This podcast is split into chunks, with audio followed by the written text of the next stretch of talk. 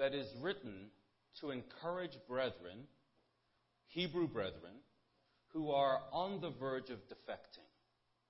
They're under severe persecution, it seems either from the Romans or from the Jews or both. And they are thinking within themselves that they can reject Christ and go back to their Jewish religion. And the Jewish religion is sanctioned by Rome, and it certainly would be approved by their Jewish uh, brethren. So they want to go back to Judaism. And the author of Hebrews, which I am 99.9999999999999% sure is the Apostle Paul. There are some academics out there that say it could not possibly be the, the Apostle Paul. But if you understand Paul and Pauline logic and Pauline theology, it's all here. And it's very rich. So it's a Hebrew apostle, believe the Apostle Paul, speaking to Hebrew brethren and encouraging them to remain faithful. Let's pick up the context now. So, beginning in Hebrews 1, the subject of Hebrews 1, uh, first of all, the subject of Hebrews is how superior Christ is to everything in Judaism. Everything in Judaism is great, but Christ is superior to everything. And in chapter 1, it begins off showing us that Christ is superior to the prophets. Chapter 2, he's superior to the angels. And let's just pick up in chapter 2, verse 1. Because Christ is superior to the prophets, and because he's superior to the angels, chapter 2, verse 1, therefore we ought to give the more earnest heed to the things which we have heard, lest at any time we should let them slip. So, in, in times past, God spoke to our forefathers through the prophets. But today, he speaks to us through Christ himself, through his own Son. And his Son is superior to the prophets, his Son is superior to the angels. So therefore, we ought to give the more earnest heed to what the Son is teaching, lest we should allow it to slip. Verse 2 For if the word spoken by angels was steadfast, and every transgression and disobedience received a just recompense of reward. In other words, all of that revelation that came to ancient Israel through the angels, if they disobeyed that revelation, they would be severely punished. We are now receiving revelation from Christ. If they were severely punished for disobeying that revelation, how much more will we be punished if we disobey Christ? That's what he's telling the Hebrews. Verse 3 How shall we escape if we neglect so great salvation, which at the first began to be spoken by the Lord and was confirmed unto us by them that heard him? And by the way, this verse is why the academics say it is not Paul that wrote the uh, epistle to the Hebrews. Because Paul received the revelation directly from Christ, and it says here that whoever is writing says that at first it was spoken by the Lord and was confirmed unto us by them that heard him. But Paul is a Jew. And the apostles came to the Jews, they brought the gospel to the Jews first. Paul rejected it until he was struck down. So, yes, of course, it was brought to, he can say us and be included with the Jewish body of those who received the gospel from the apostles. But then he himself was made an apostle. So it's a very weak argument to say that Paul did not write the book of Hebrews. Chapter 3, he makes the argument that Moses was great, Christ is greater than Moses. In chapter 3, he goes on to say that the rest that Joshua offered Israel was great, the rest that Christ offers is greater. And let's just pick up um, chapter 3, verse 11 where it says here, So I swore in my wrath, they shall not enter into my rest. These are the ancient Israelites who disobeyed, they were unfaithful. So God was angry with them for their unfaithfulness. And he swore in his wrath that they will not enter the rest that Joshua offered. Take heed, brethren. This is a Hebrew believer speaking to Hebrew believers. Be careful, brethren, lest there be in any of you an evil heart of unbelief departing from the living God. And this is the whole context of Hebrews 11. That the Hebrew brethren are on the verge of turning their back on Christ. And the argument that the apostle is making is Christ is superior to everything in Judaism.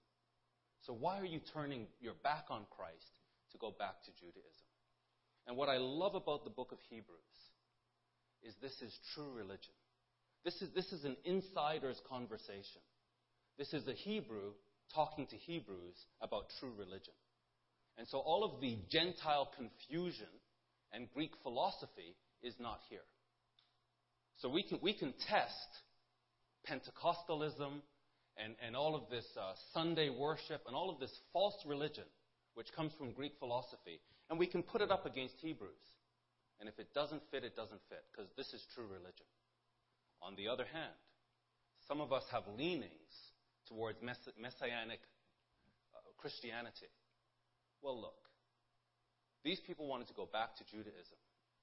And the apostle is saying Christ is superior to all of that. We have to understand Messianic Christians. We can't go to them for truth. They must come to us. The whole reason for Messianic Christianity is these Jews begin to see that Christ is in fact Savior. And so they now want to become Christians.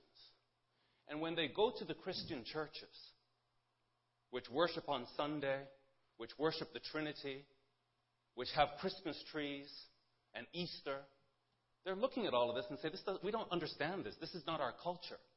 We want to be Christian, but we still want to be Jews. And so they start this messianic movement as a protest to false Christianity. Why are we, as true Christians, going to messianic to learn from them? They need to learn from us. We're not trying to be Jewish. We're obeying Christ. But true religion is rooted in the Hebraic root and we are being grafted into this, but it doesn't mean we give up our culture. It doesn't mean we become Jewish. We are Christians in every culture. And we need to tolerate each other's cultures, but understand that the true religion is rooted in Hebraic cult, in the Hebraic uh, religion. So here he says, Take heed, verse 12, brethren, lest there be in any of you an evil heart of unbelief in departing from the living God, but exhort one another daily, while it is called today, lest any of you be hardened through the deceitfulness of sin. And Pastor Murray covered that this morning, how we need one another. There is no such thing as an independent Christian. There is no such thing as a Christian who can go it alone. We need each other. We have to create a community where we support each other. We edify one another. Even the Apostle Paul, when he was in prison, he understood there's no such thing as an independent Christian. He was still in relationship with the body. He was still writing letters and encouraging and receiving letters and in communication. We cannot do this alone. We need to exhort one another and edify one another. Verse 1 of chapter 4. Let us therefore fear, lest the promise being left us of entering into his rest, any of you should seem to come short of it. This is a crisis. The people of God are about to lose everything. They are on track to eternal life. They are on track to eternal life with Jesus Christ. And they are about to turn their back on him and lose everything. This is a major crisis. And the apostle is doing everything he can to encourage them to remain faithful. And by extension, we can take this encouragement. Verse 2 For unto us was the gospel preached, as well as unto them. So ancient Israel received the gospel, but the word preached did not profit them, not being mixed with faith. So you can see from the very beginning of the book of Hebrews, it's all about faith. And when we get to Hebrews 11, which we call the faith chapter, this is a misnomer. Because Hebrews, the entire book, is the faith book. And it's coming into Hebrews 11, but Hebrews 11 doesn't stand by itself. It's in context. And the brethren would have heard this sermon in context. They would be listening to the whole message. They wouldn't listen to Hebrews 11 by itself. And so he's building an argument. And it's all about faith in Christ. And there's nothing to turn back to.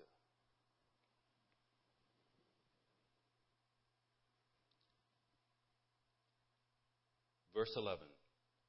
Let us therefore, let us labor therefore to enter into that rest, lest any man fall after the same example of unbelief. This is the, the faith book. He goes on in Hebrews 5 then to show that Aaron was a great high priest. Christ is greater. He goes on to talk about the greatness of the Levitical priesthood and says that Christ's priesthood is greater. Then in chapter 6, he encourages them, but also warns them. And look at uh, verse 11 of chapter 6, where we see the encouragement. And we desire that every single one of you, so this congregation of Hebrews, every single one of them, the apostles' desire is that everybody succeed. So we desire that every single one of you do show the same diligence to the full assurance of hope unto the end. This is the message of Hebrews 11. That every single one of you, every single one of you, uh, show the same diligence to the full assurance of hope unto the end. Faith is the substance of things hoped for. This is the reality. Verse 12 that you be not slothful, but followers of them who through faith and patience inherit the promises. This is the context of Hebrews 11. That we need to look at the example. Don't be lazy. Don't be lazy. Don't take Christ for, for, for granted. Be diligent. Really understand what we are a part of and go after it with your whole heart. Don't be lazy. But followers of them who through faith and patience inherit the promises. And we're coming to Hebrews 11 where he's going to articulate very clearly who these, who these examples are, but he's setting it up.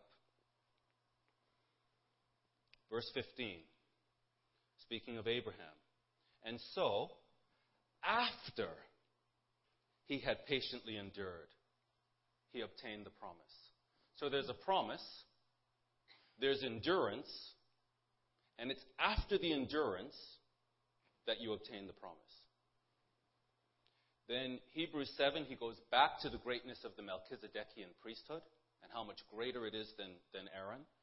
And then in chapter 8, he speaks of the covenant, this holy, sacred covenant that God has with his people, and how great this covenant is. But the covenant with Christ is greater. So, chapter 8 is how great the covenant with Christ is, and how much greater it is than the old covenant. The, old covenant is now obsolete in the presence of the covenant of Christ. Then in chapter 9, he speaks of the tabernacle and how much greater Christ's tabernacle is. Chapter 9, verse 2 For there was a tabernacle made, the first, wherein was the candlestick or the, the lampstand, and the table, and the showbread, which is called the sanctuary. And then he goes on to talk about the sanctuary. And then in verse 11, but Christ being come a high priest of the great things to come. Oh, brethren, some, some amazing things are coming. And Christ is the high priest of these good things to come. By a greater and more perfect tabernacle. You thought the tabernacle with ancient Israel was great? It was. But the tabernacle with Christ is greater. Not made with hands, that is to say, not of this building. So, in every, all the riches of Judaism, all the riches of the ancient Israelite religion, we acknowledge how great they are. But in every way, Christ makes them obsolete, and Christ is greater. What are you turning your back on? What are you going back to? There's nothing to go back to. And in fact, within a few years, the temple would be destroyed. And there would be nothing in Judaism. And Judaism was all centered around the temple. And the Romans would come and just level it. So, what are you going back to? Now we come to Hebrews 10, verse 19. Having therefore, brethren, because of the greatness of Christ and the greatness of his priesthood, therefore, brethren, have boldness to enter into the holiest by the blood of Jesus. So the, the high priest, the Aaronic high priest, could only enter into the holiest of holies once a year on the Feast of Atonement. And, and when he did, the whole nation held its breath because we don't know if he's going to come out alive. He's going into the Holy of Holies. And if there's anything done incorrectly, God will strike him dead. But he can only enter once a year and not without blood. He has to shed blood for his own sins and for the sins of the people, and then go in and hope that the sacrifice is accepted. Showing that God is not accessible. And there's just this one allowance when they can go into the holiest of holies. Through Christ, we can have boldness. We can go straight into the true tabernacle right into the Holy of Holies at any time with boldness. That's what Christ gives us. This is a superior high priest. By a new, verse 20, and living way, which he has consecrated for us through the veil, that is to say, his flesh. Verse 21, and having a high priest over the house of God, let us draw near with a true heart in full assurance of faith. this is what the book of Hebrews is all about. Have faith, brethren. Understand what a great high priest we have. And believe in him. And enter into the holiest of holies with confidence.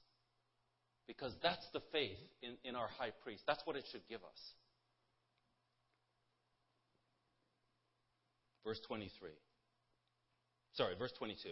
Let us draw near with a true heart in full assurance of faith. And now he's going to come into Hebrews 11 and tell us about this faith.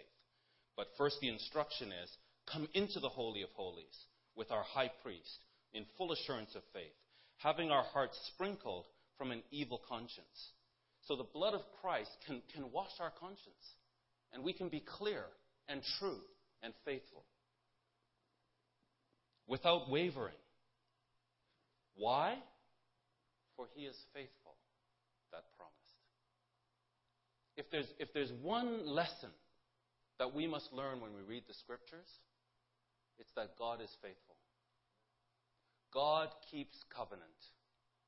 Man doesn't. Man is horrible. Man is faithless. But he is faithful. And because he is faithful, and we understand how faithful he is, we can be confident in this covenant. For he is faithful that promised. Verse 24, again, going back to Pastor Murray's sermon this morning, which, by the way, has been uploaded and it's accessible. And if anybody missed that, please uh, go to cgiburlington.org. You need to listen to that because there there's a foundation that Pastor Murray laid that as the ministry goes forward, if you don't understand that, you're not going to understand what we're doing. So, so please make sure that you, you listen to that, that sermon that Pastor Murray gave. But here it is again, verse 25, verse 24. And let us consider one another to provoke unto love and to good works. This is a congregation in crisis. This is a congregation about to turn its back on Christ. What is the antidote? It's to have faith in Christ and to consider one another. Build each other up. Don't tear each other down. Build each other up. Not forsaking the assembling of ourselves together. And people will read this and say, oh, see, you shouldn't miss Sabbath services. When we read this in context, this is not about missing Sabbath services. This is about not understanding that you're part of a community and not fully embracing the community that you're a part of, and you walk away from the community. Attending Sabbath services is a footnote. Of course, you should be there every week, but that's the minimum. What you really should be a part of is the community and have those strong communal bonds. And do not forsake the assembling of ourselves together, as the manner of some is. So some are doing this, and they're falling away and they're turning their back on Christ. Don't do that. Do the opposite. Exhort one another. Exercise your faith to exhort the faith in another. And so much the more as you see the day approaching. We really have to be committed to each other. We, ha- we have to be all in. Be all in and, and in, inspire each other to be all in. So, this is now the context of Hebrews 11. And we won't go there, but in Philippians 2, verse 12, he encourages them work out your own salvation with fear and trembling. And if you look at that verb, work out, katergazomai, it is second person plural. So when he's telling them to work out your own salvation, he's not saying you as an individual make sure you're right with Christ and that you get eternal life. That's not the message. The message is you as an assembly, as a community, work together to work out your salvation. That's the message. There's no such thing as an individual Christian. If you're an individual Christian, I have a message for you from Jesus Christ. Not interested. Not interested. God is looking for a team. He's looking for a community do not forsake the assembling of ourselves together. Verse 26. For if we sin willfully, and this again is not just speaking of, you know, you made a mistake. This is turning your back on your high priest. If you turn your back on Jesus Christ willfully, after you have received the knowledge of the truth, there remains no more sacrifice for sins. That's it. That's curtains. Game over. You know, sometimes you're playing these video games and the screen just freezes. Game over. Look at Hebrews 6. Hebrews 6.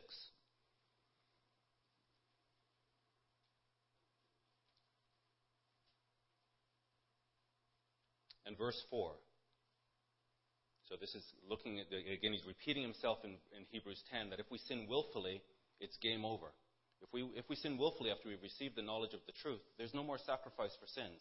Hebrews 6, verse 4.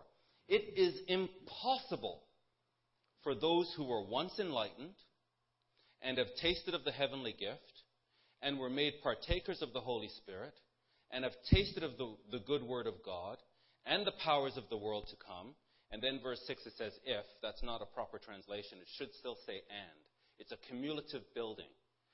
And they have fallen away, which is in the aorist tense. It means it's something that happened in the past and it continues to happen today.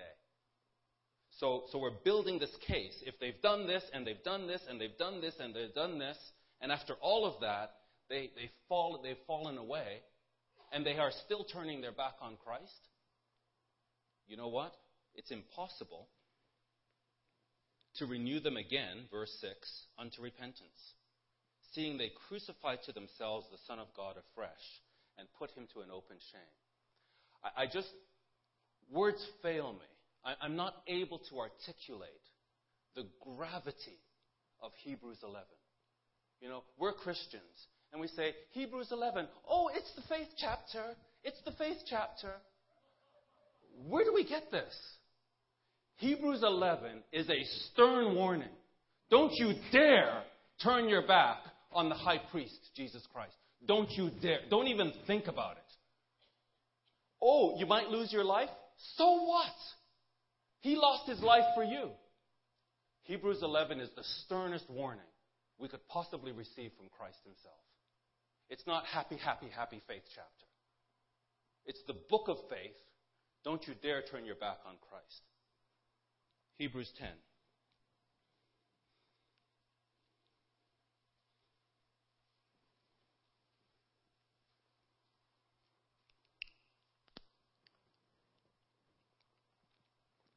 Hebrews 10, verse 27. So it, there's no more sacrifice for sins.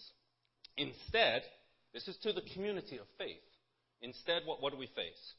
A certain fearful looking for of judgment and fiery indignation, which shall devour the adversary. So we go into the enemy camp. He that despised Moses' law died without mercy under two or three witnesses. And he's already made the argument that Christ is greater than Moses. So if you despise Moses' law, you died without mercy. Verse 29 Of how much sorer punishment, suppose you, shall he be thought worthy who has trodden under foot the Son of God, and has counted the blood of the covenant wherewith he was sanctified an unholy thing, and has done despite unto the Spirit of grace. Yes, we are in a time of grace. Yes, this is about the Spirit of grace. And how much sorer will we be punished if we turn our back on the Spirit of grace? Verse 30 For we know him that has said, Vengeance belongs to me. I will recompense, says the Lord. And again, the Lord shall judge his people. It is a fearful thing to fall into the hands of the living God. We are here keeping the feast, brethren, to learn how to fear God. God is not a coffee cup. God is not a coffee cup that you just say, oh, this is so nice. Oh, let me see. Hmm. I, was, I, think, I think I've had enough of that for now. I'll, I'll come back to that later. I'm going to go do my other thing. We're dealing with the God of Israel. He better be our highest priority. Nothing else better come before him. It is, it is a fearful thing. It is a. I can't articulate this. All I can say is what the scripture says and, and count that the Holy Spirit will speak to you to say it is a fearful thing. It is a fearful thing to fall into the hands of the living God. This is the context of Hebrews 11. Verse 35. Cast not away, therefore, your confidence, which has great recompense of reward.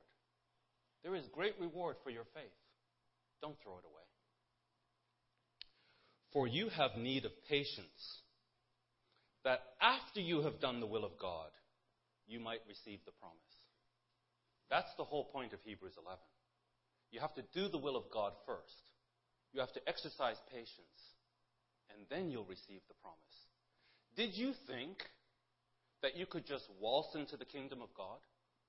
Did you think that you could just put your feet up and watch TV and flip through the channels and then one channel says, it's time to enter the kingdom of God? That's not how it works, brethren. We have to endure. This, what God wants to give us, it is, we, we cannot imagine how great it is. I hope we will take this seriously and, and, and make God our priority and not neglect so great a salvation. So we have need of patience. So, so you have to do the will of God and then you receive the promise. And that's what we're going to think about going into chapter 11. For yet a little while, and he that shall come will come, and he will not tarry. Now, the just shall live by faith. This is the context of Hebrews 11. That if we are righteous, the way that we will live is by faith. Faith will be the operating principle of everything we do. Every decision that we have to make. Should I keep the feast or not? Faith. Should I stand up to my employer or not? Faith. When ISIS comes and threatens me that I have to accept Muhammad as prophet, do I buckle or do I stand up and say, Christ is king? Faith. Make the big decisions early. Make the big decision now. You will never turn your back on Christ, no matter what. You will obey Christ no matter what. Make those big decisions early and then live by faith. That's the context of Hebrews 11. The just shall live by faith.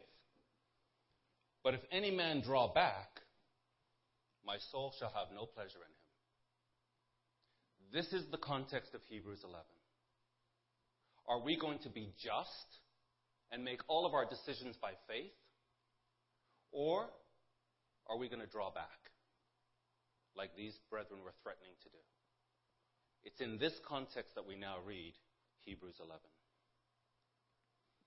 Verse 39 But we are not of them who draw back unto perdition. There are brethren who are drawing back unto perdition. They're going out of existence. We're going on to eternal life. They're going out of existence. We're not in that camp. But of them that believe to the saving of the soul. Faith saves the soul. And we're in that camp. Hebrews 11. Now, let's clarify. Faith is the confidence of things hoped for. Do you have a vision of the kingdom of God? Do, do, do, you know what God is extending to you? Do you understand what the new covenant is? And do you hope for it? If you do, you'll have confidence. You'll know that Christ is faithful. And you'll have confidence in the kingdom. It is the evidence of things not seen. And so that's what we're going to see now is evidence that this promise is true. We're going to see evidence that God is faithful. Because we're going to see faith operating. And when we see that faith operating, we're going to say, wow, whatever he was hoping for, whatever she was hoping for, it must be true. Because to exercise that kind of faith, where you allow yourself to be sawn in half with a wood saw and you don't buckle, wow. I see evidence that what he believed or what she believed is true. Verse 2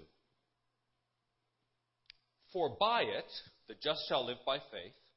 By faith, the elders obtained a good report. They did. They, they were martyrs, and God approved. And they did that by faith. Faith is the operating energy here, and that's what we need.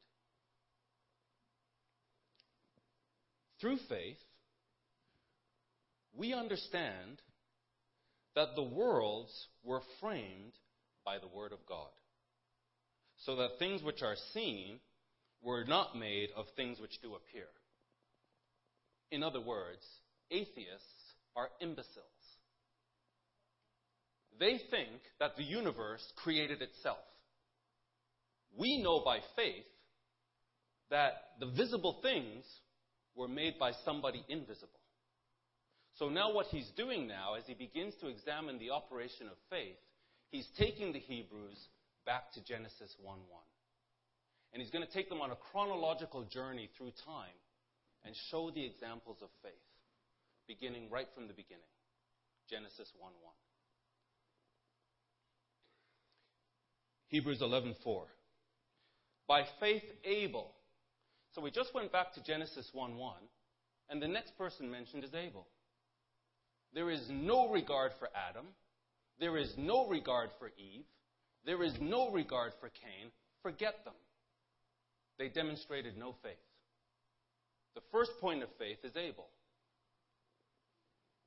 He offered unto God a more excellent sacrifice than Cain, by which he obtained witness that he was righteous. The just shall live by faith. God testifying of his gifts, and by it, he being dead, yet speaks. Consider one another, how we may exhort one another. Abel is dead.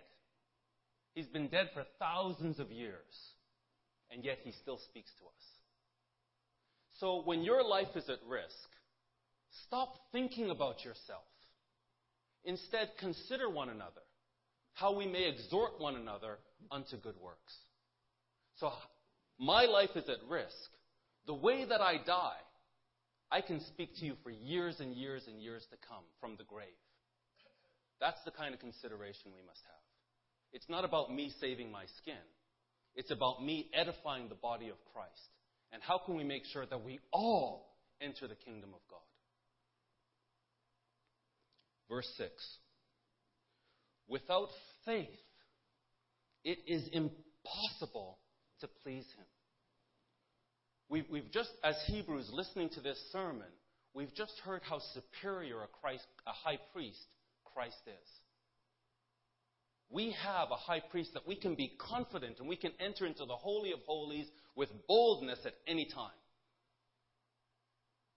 If we turn our back on this, what relationship can we have with God? None. It is impossible to please God without faith. This is not, this is not a superficial, let's go skipping through the woods and, and, and talk about Hebrews 11. This is a very, very stern warning. It is impossible for us to please God if we do not have faith in Christ. Impossible. It means you're wasting your time. I'm wasting my time. We're pretending. And we're under destruction and perdition. For he that comes to God must believe that he is, and that he is a rewarder of them that diligently seek him. And again, we'll see here as we look at this faith chapter that faith without works is dead. You don't see here that he's saying faith, faith, faith, and the people are doing nothing. You know, uh, we saw a movie yesterday on the deathbed. Oh, I believe in Christ. Okay, you're in heaven. it doesn't work like that. Show me your faith by your works. And that's what we see here.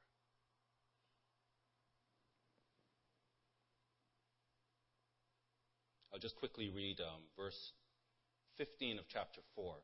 For we have not a high priest which cannot be touched with the feeling of our infirmities, but was in all points tempted like as we are, yet without sin.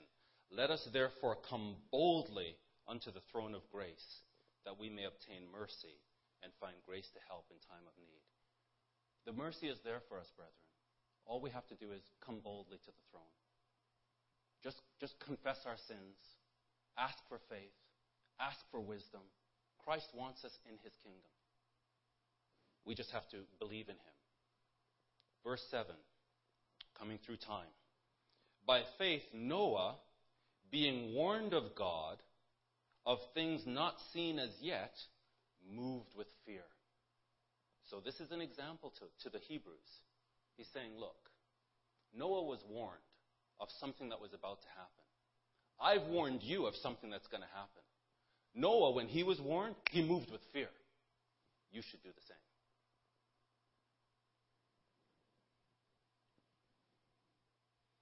Prepared an ark to the saving of his house, by the which he condemned the world and became the heir of righteousness, which is by faith. Righteousness is by faith. Right back to Abraham. All righteousness is by faith. Verse 8. By faith. It's all, you know, the whole book is about faith. It's faith, it's faith, it's faith, it's faith, it's faith. Understand how great Christ is and have faith.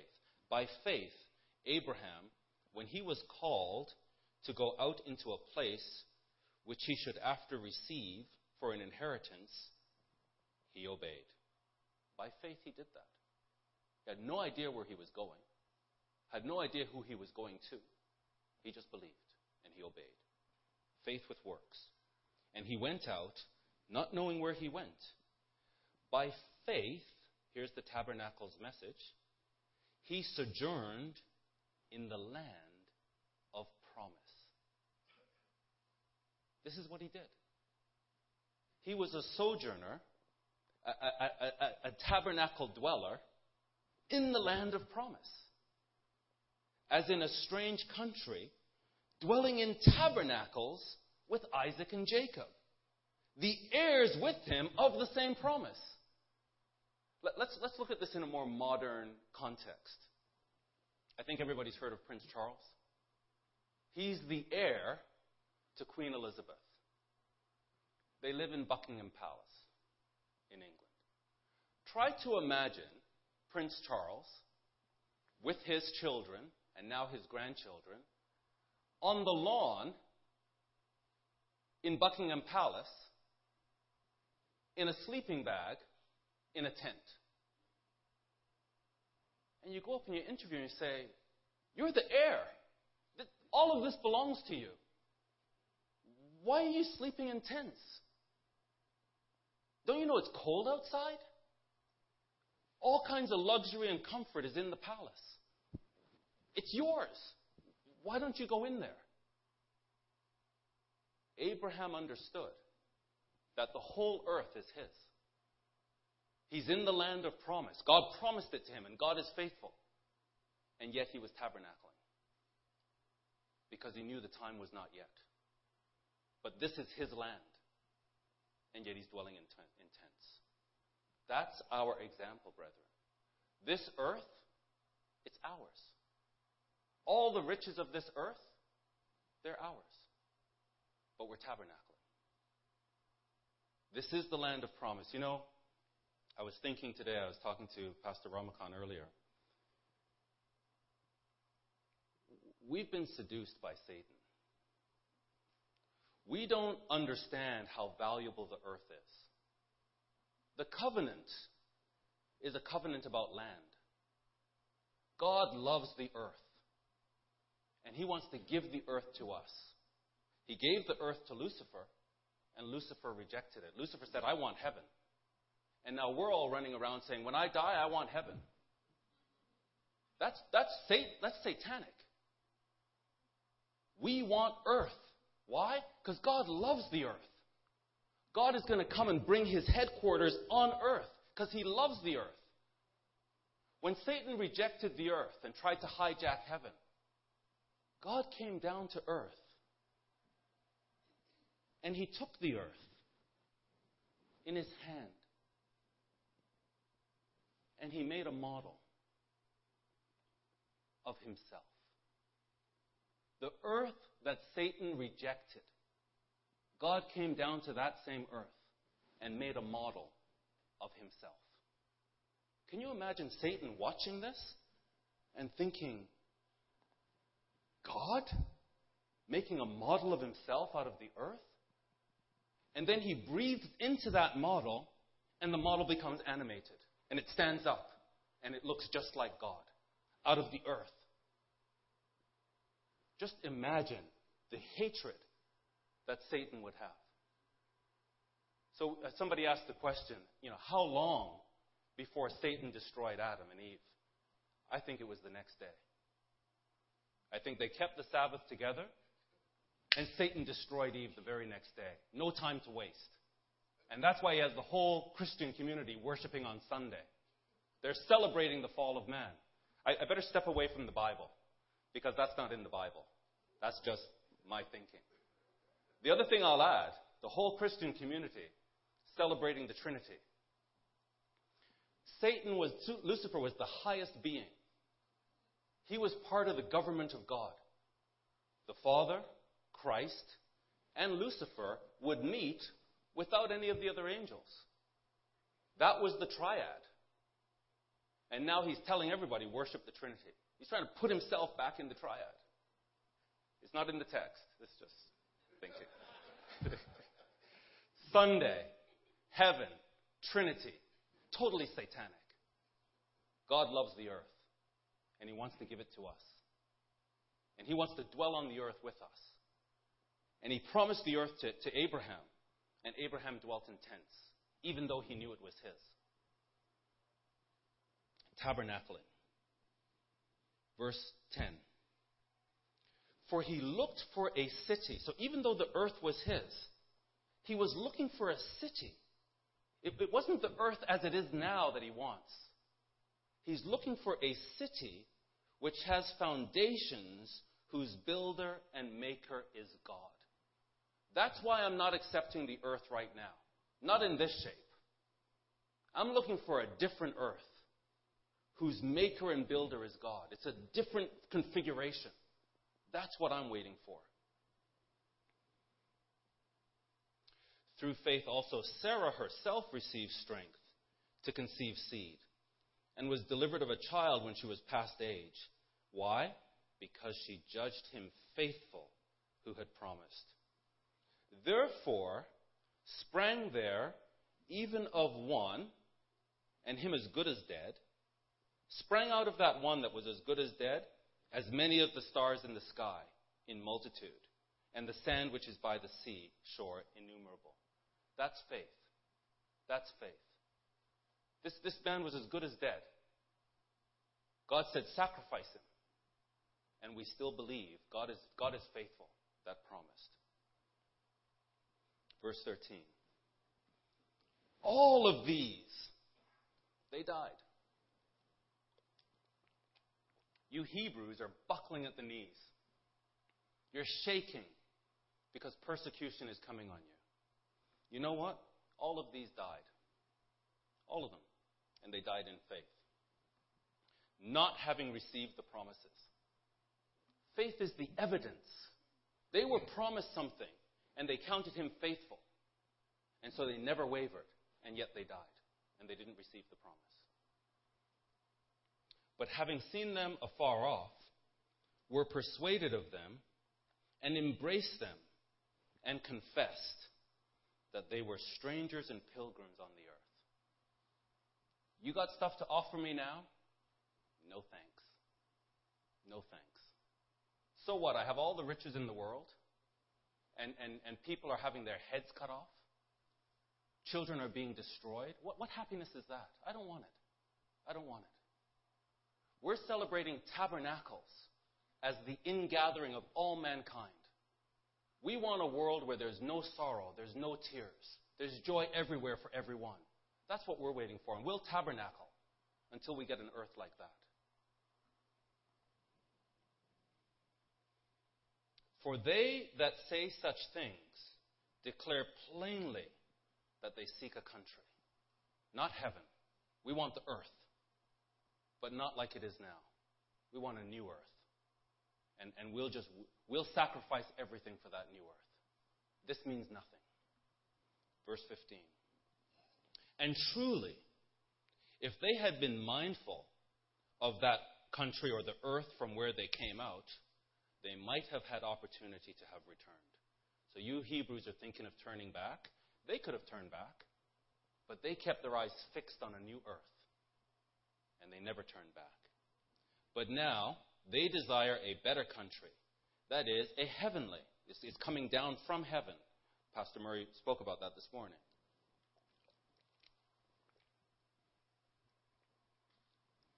Wherefore, God is not ashamed to be called their God. He made man out of clay, and he's not ashamed to be called our God.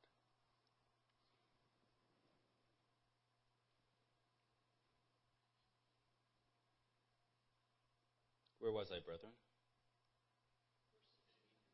Six, thank you. He's not ashamed to be called their God, for he has prepared for them a city. God is all about the earth. And He's prepared a city that's going to be on earth. And it's for us. Verse 17. By faith, Abraham, when he was tried, he offered up Isaac. And he that received the promises offered up his only begotten son. So, so he's got these promises through the son, and yet he's ready to kill the son. Of whom it was said that in Isaac shall your seed be called, according that God was able to raise him up, even from the dead, from whence also he received him in a figure. By faith, Isaac blessed Jacob and Esau concerning things to come. And so, so he did bless them both, but Esau did not have faith, so we don't hear anything more about Esau. It's now all about Israel. Verse 27 By faith he forsook Egypt, speaking of Moses, not fearing the wrath of the king, for he endured as seeing him who is invisible. Verse 32 And what shall I say more? For the time would fail me to tell of, to tell of Gideon, of Barak, of Samson and Jephthah and David also and Samuel and of the prophets. In other words, I could talk about this all day long and all night long because there are so many examples. You're not unique. So what you're going to suffer? It's not new. It's the history of the people of God. The only difference is, do you have vision? Because they did. And by faith, they were able to do these things. Very quickly, let's just uh, hold your place in Hebrews 11, but let's just quickly look at uh, 1 Samuel 17.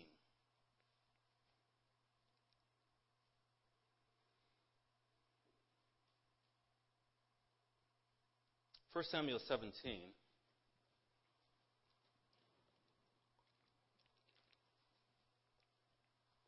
And verse 33, Saul said to David, you're not able to go against this Philistine to fight with him, for you're nothing but a kid. And he's a man of war from the time he was a kid. And David said to Saul, Your servant kept his father's sheep, and there came a lion and a bear and took a lamb out of the flock. Now, we said make the big decisions early. David was a shepherd, and he made the decision not one of my sheep will be lost. That's the decision that he made. So when a lion comes to attack the sheep, he doesn't have to say, Oh no, what do I do now? What do I do now? What do I do now? He's already made the decision, not one of my sheep will be lost. So when a lion comes to destroy the sheep, that's just a minor detail. We'll deal with it. That, we, we have to make these big decisions early. If you're, if you're wavering on the Feast of Tabernacles, you, you don't know if you can keep the feast. How will you stand up to persecution? Faith is something that has to be built with small decisions, then bigger decisions. Then, when the really big decision comes, it's a detail. The big decision was already made, and it was exercised with smaller decisions along the way. David made the big decision early. Not one of my sheep will be lost. Verse 36.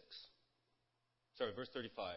I went out after him, and I smote him, and I took back my sheep out of his mouth. How dare he take one of my sheep? A coward would say, Oh, well, it's a lion. What do you want me to do? David says, Not one of my sheep will be lost.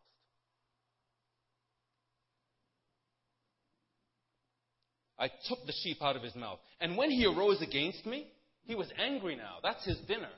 And now he wants to kill me. I caught him by the beard. And I struck him and killed him. Are you kidding me? You're gonna mess with my sheep? That's David. Your servant slew both the lion and the bear. And this, this uncircumcised giant Philistine, he's going to be as one of them. Why? Because he has defied the armies of the living God. Look, I'm a shepherd. I'm a shepherd. Not one of my sheep will be lost. I understand God. He's a shepherd. Not one of his sheep will be lost. He's a great king. How can this giant come and defy the living God? The same anger that I had over that lion, God has over this Philistine. I'm good. Let me take care of him. Because I have faith in God. Verse 37 David said, Moreover, the Lord that delivered me out of the paw of the lion and out of the paw of the bear, bear, he will deliver me out of the hand of this Philistine. And Saul said unto David, Go, and the Lord be with you.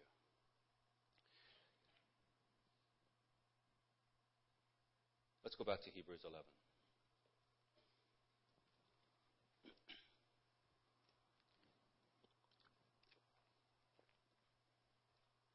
Verse 33 Who through faith subdued kingdoms, wrought righteousness, obtained promises, stopped the mouths of lions. Verse 34 Quenched the violence of fire, escaped the edge of the sword, out of weakness were made strong, waxed valiant in fight, turned the flight of turned to flight the armies of the aliens. Women received their dead, raised to life again, and others. So, so all of this positive stuff happened. How? Exercising faith. Believing God. Is it all roses? Is it all hugs and kisses? Mm, no. Let's continue.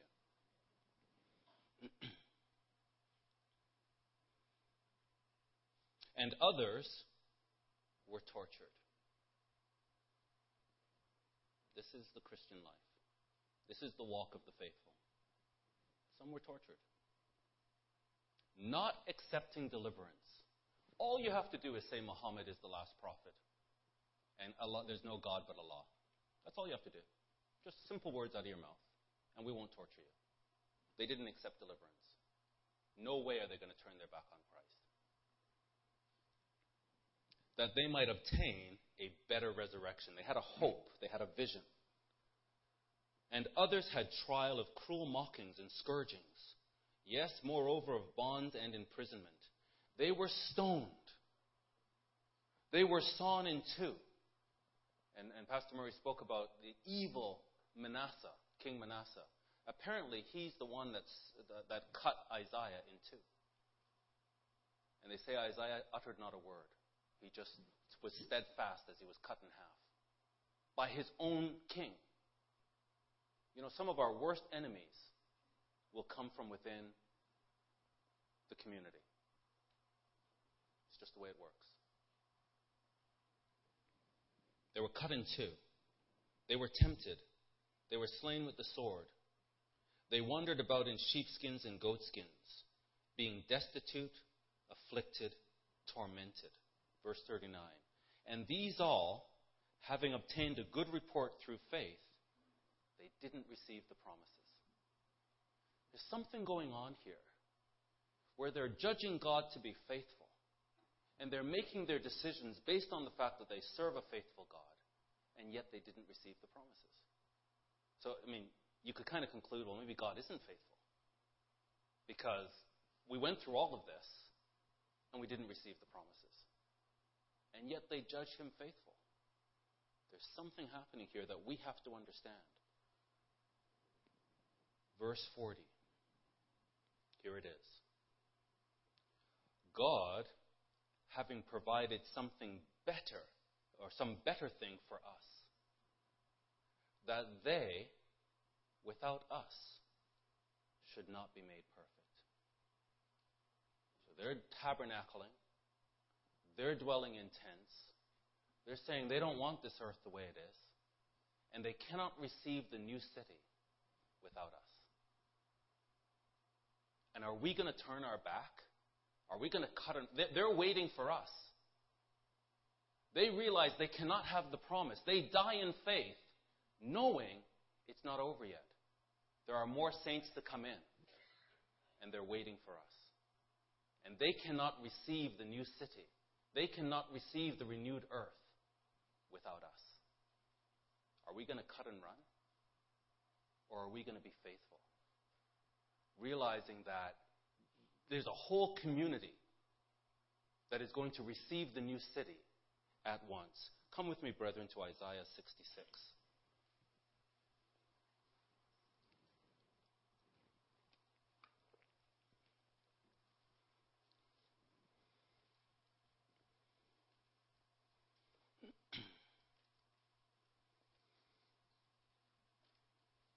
Isaiah 66 and verse 8. Who has heard such a thing? H- have you heard this? Has anybody heard such a thing? Who has seen such things? Shall the earth be made to bring forth in a single day? In a single moment? Or shall a nation be born at once? A whole community, a whole nation is going to be born at once. Have you heard such a thing? Those that died in faith, they've heard of it. They understood that they cannot receive the promises without us. And the whole nation is born together. They fought for a better resurrection. They knew that I'm dying now, but I'm coming up with the saints. That's you. Shall I bring to the birth and not cause to bring forth, says the Lord? Shall I cause to bring forth and shut the womb, says God? In other words, this is going to happen. A whole nation is going to be born at once. Rejoice you with Jerusalem, the new city, and be glad with her. All you that love her, rejoice for the joy with her. All you that mourn for her. They cannot receive, they're in the grave waiting. They cannot receive the promises without us. You know, when Joseph was dying, he, was, he understood how faithful God was. He says, We're in Egypt now. God is going to take you into the promised land. Take my bones with you. Because I'm going to be part of that resurrection and I want to come up with the saints. We're going to be born at once. Let's go back to Hebrews and conclude.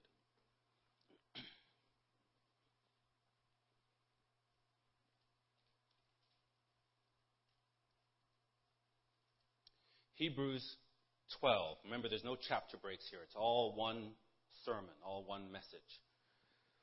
Therefore, seeing we are compassed about with such a great cloud of witnesses, they've all done it. They've all died in faith.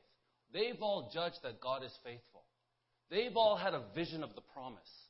They all knew that the earth is going to be renewed. Jerusalem will be born at once. And they fought for that resurrection. Because of their example, there's so many of them.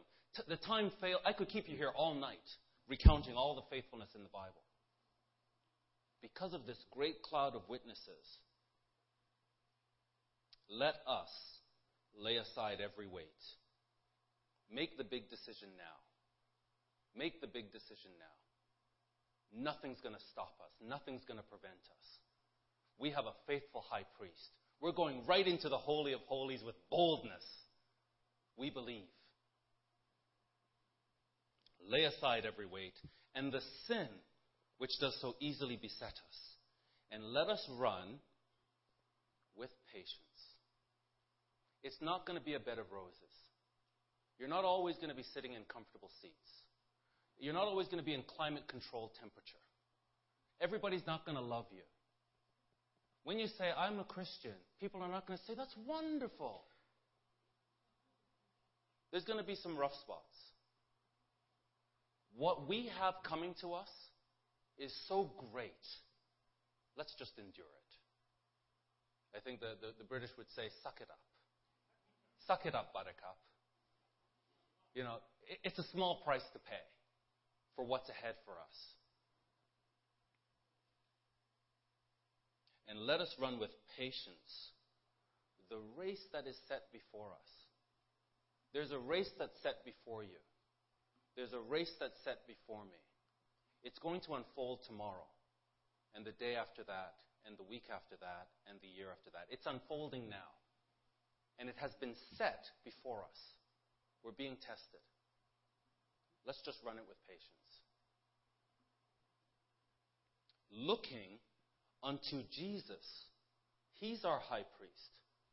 He is superior to everything we have ever known. Let's look at him. The author and finisher of our faith. Hebrews is all about our faith. Jesus is the author and finisher of our faith. Who, for the joy that was set before him, endured the cross. We have to look to Jesus and be like him.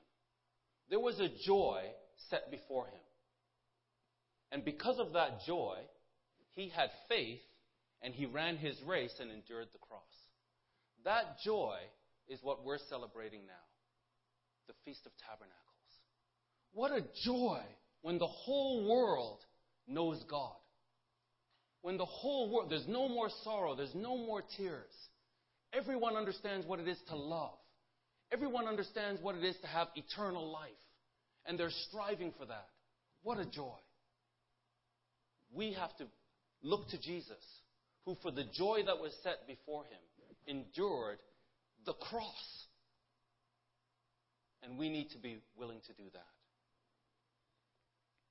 Despising the shame. And what a, what a shame it was. Romans couldn't even say the word crucifixion. It was such a shameful way to die that those words should not come out of the lips of a Roman citizen. And we're talking about God. Despising the shame, and is set down at the right hand of the throne of God. This word looking to Jesus. It's the Greek word analogizomai, and you hear the English word analogy.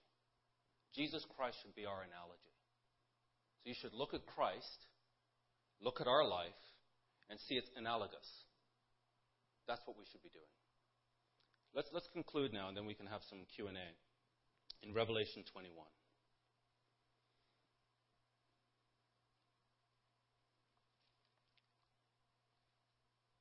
Sorry, I, sorry, the verse 3 of chapter 12. For consider him that endured such contradiction of sinners against himself, lest you be wearied and faint in your minds. It's that word consider that is analogizomai. Revelation 21 and verse 1. This is the joy that is set before us.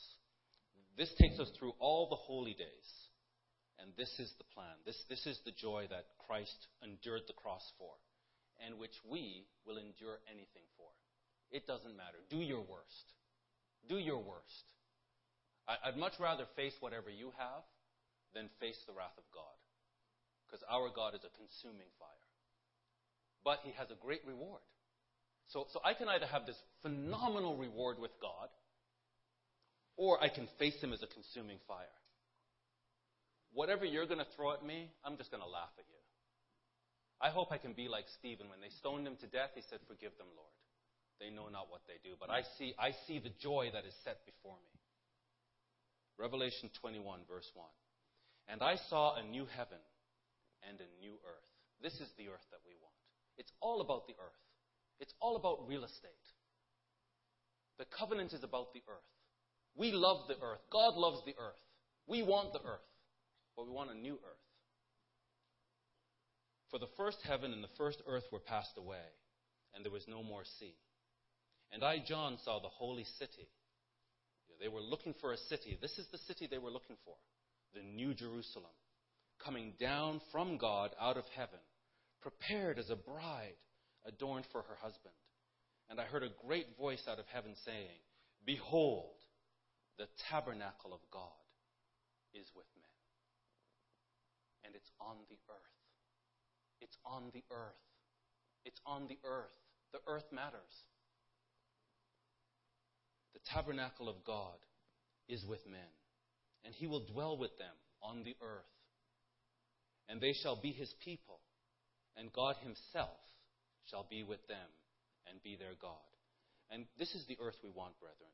God shall wipe away all tears from their eyes, and there shall be no more death, neither sorrow, nor crying, neither shall, neither shall there be any more pain, for the former things are passed away. And he that sat upon the throne said, Behold, I make all things new. And he said unto me, Write, for these words are true and faithful. This is what Hebrews is all about.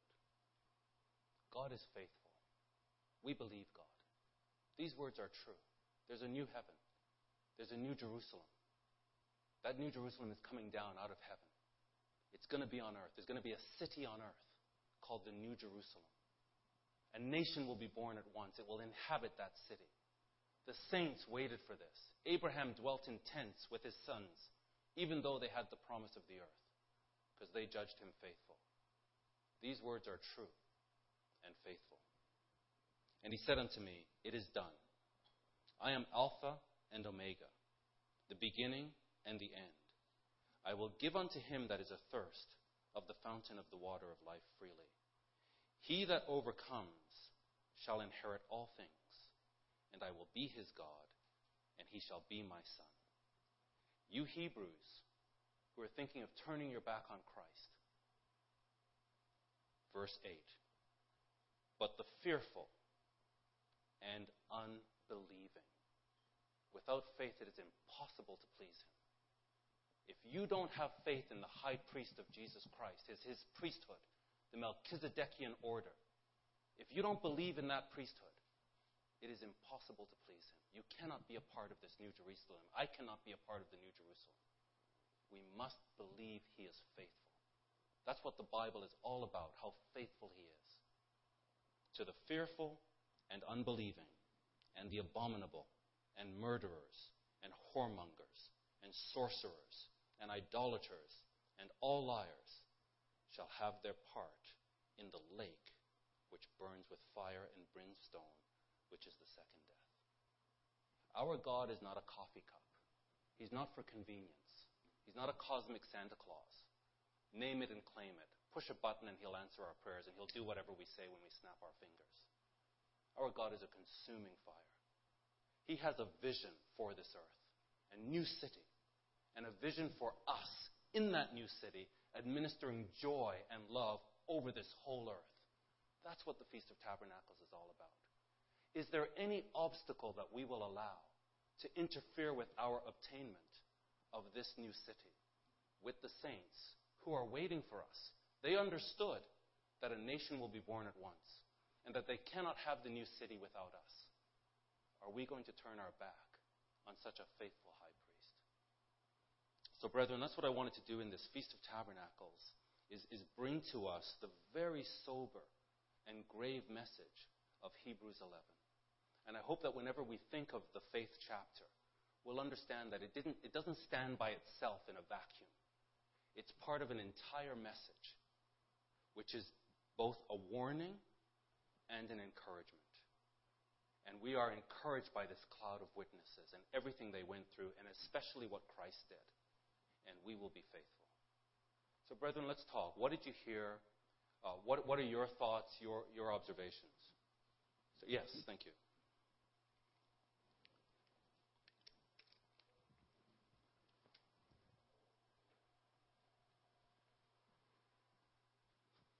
Feedback?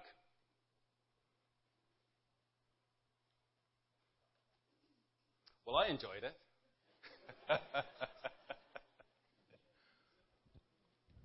Well, Pastor, you made a statement that you said, you know, I'm gonna, we're going to just stand right through this. I'm going to, you know, endure this to the end, gave the impression.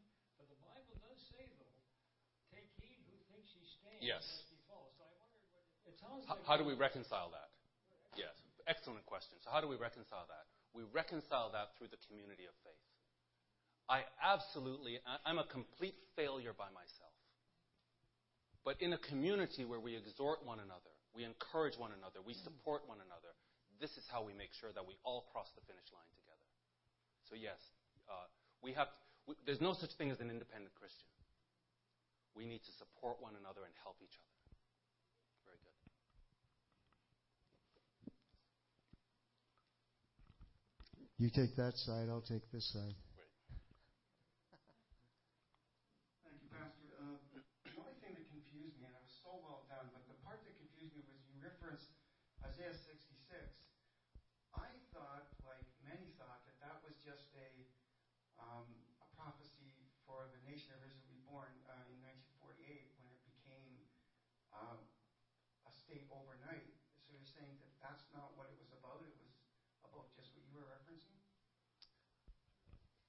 Yeah, uh, we want to talk about duality of. Um, let.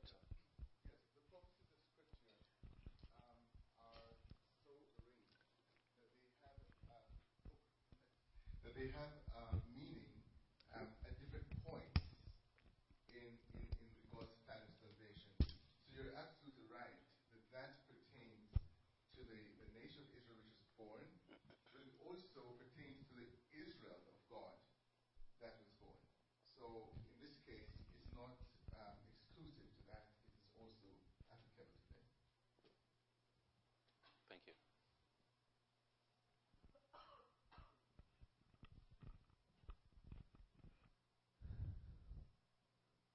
I have a uh, question. By the way, uh, I uh, appreciate your insight into the scriptures. Praise It God. always makes me think.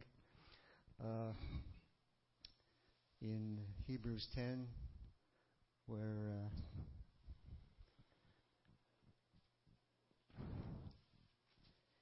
Hebrews 10:26 it says, "Where if we sin, if we sin will, willfully after we have received the knowledge of the truth, then there is no longer remains a sacrifice for sins."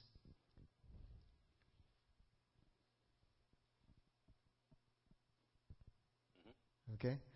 And then if you uh, fast forward to the end of the chapter, uh, verse 39, he says, But we are not of those who draw back to perdition, but of those who believe to the saving of the soul. It's almost, it sounds to me like a contradiction. So, verse 26 If we sin willfully after we've received knowledge of the truth, there remains no more sacrifice for sins. And then he says in verse 37, did you say? Which 36? 39. 39. We're not of them who draw back unto perdition, but of them who believe to the saving of the soul. Yeah. So it, it's not a contradiction. He's speaking to a congregation that is faltering.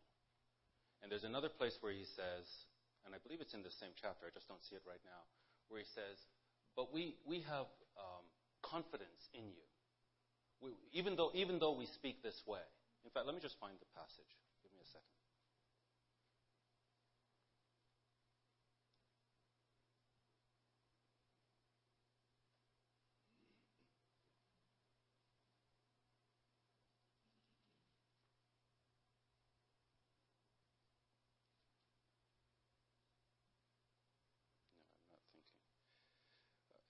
Can't think of it right now, but there's a passage in Hebrews, I'm sure it's in Hebrews 10.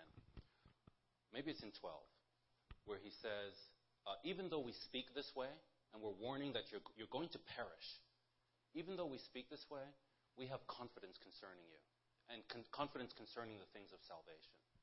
Verse So, 35. Try verse 35. verse 35. And that's Hebrews 10?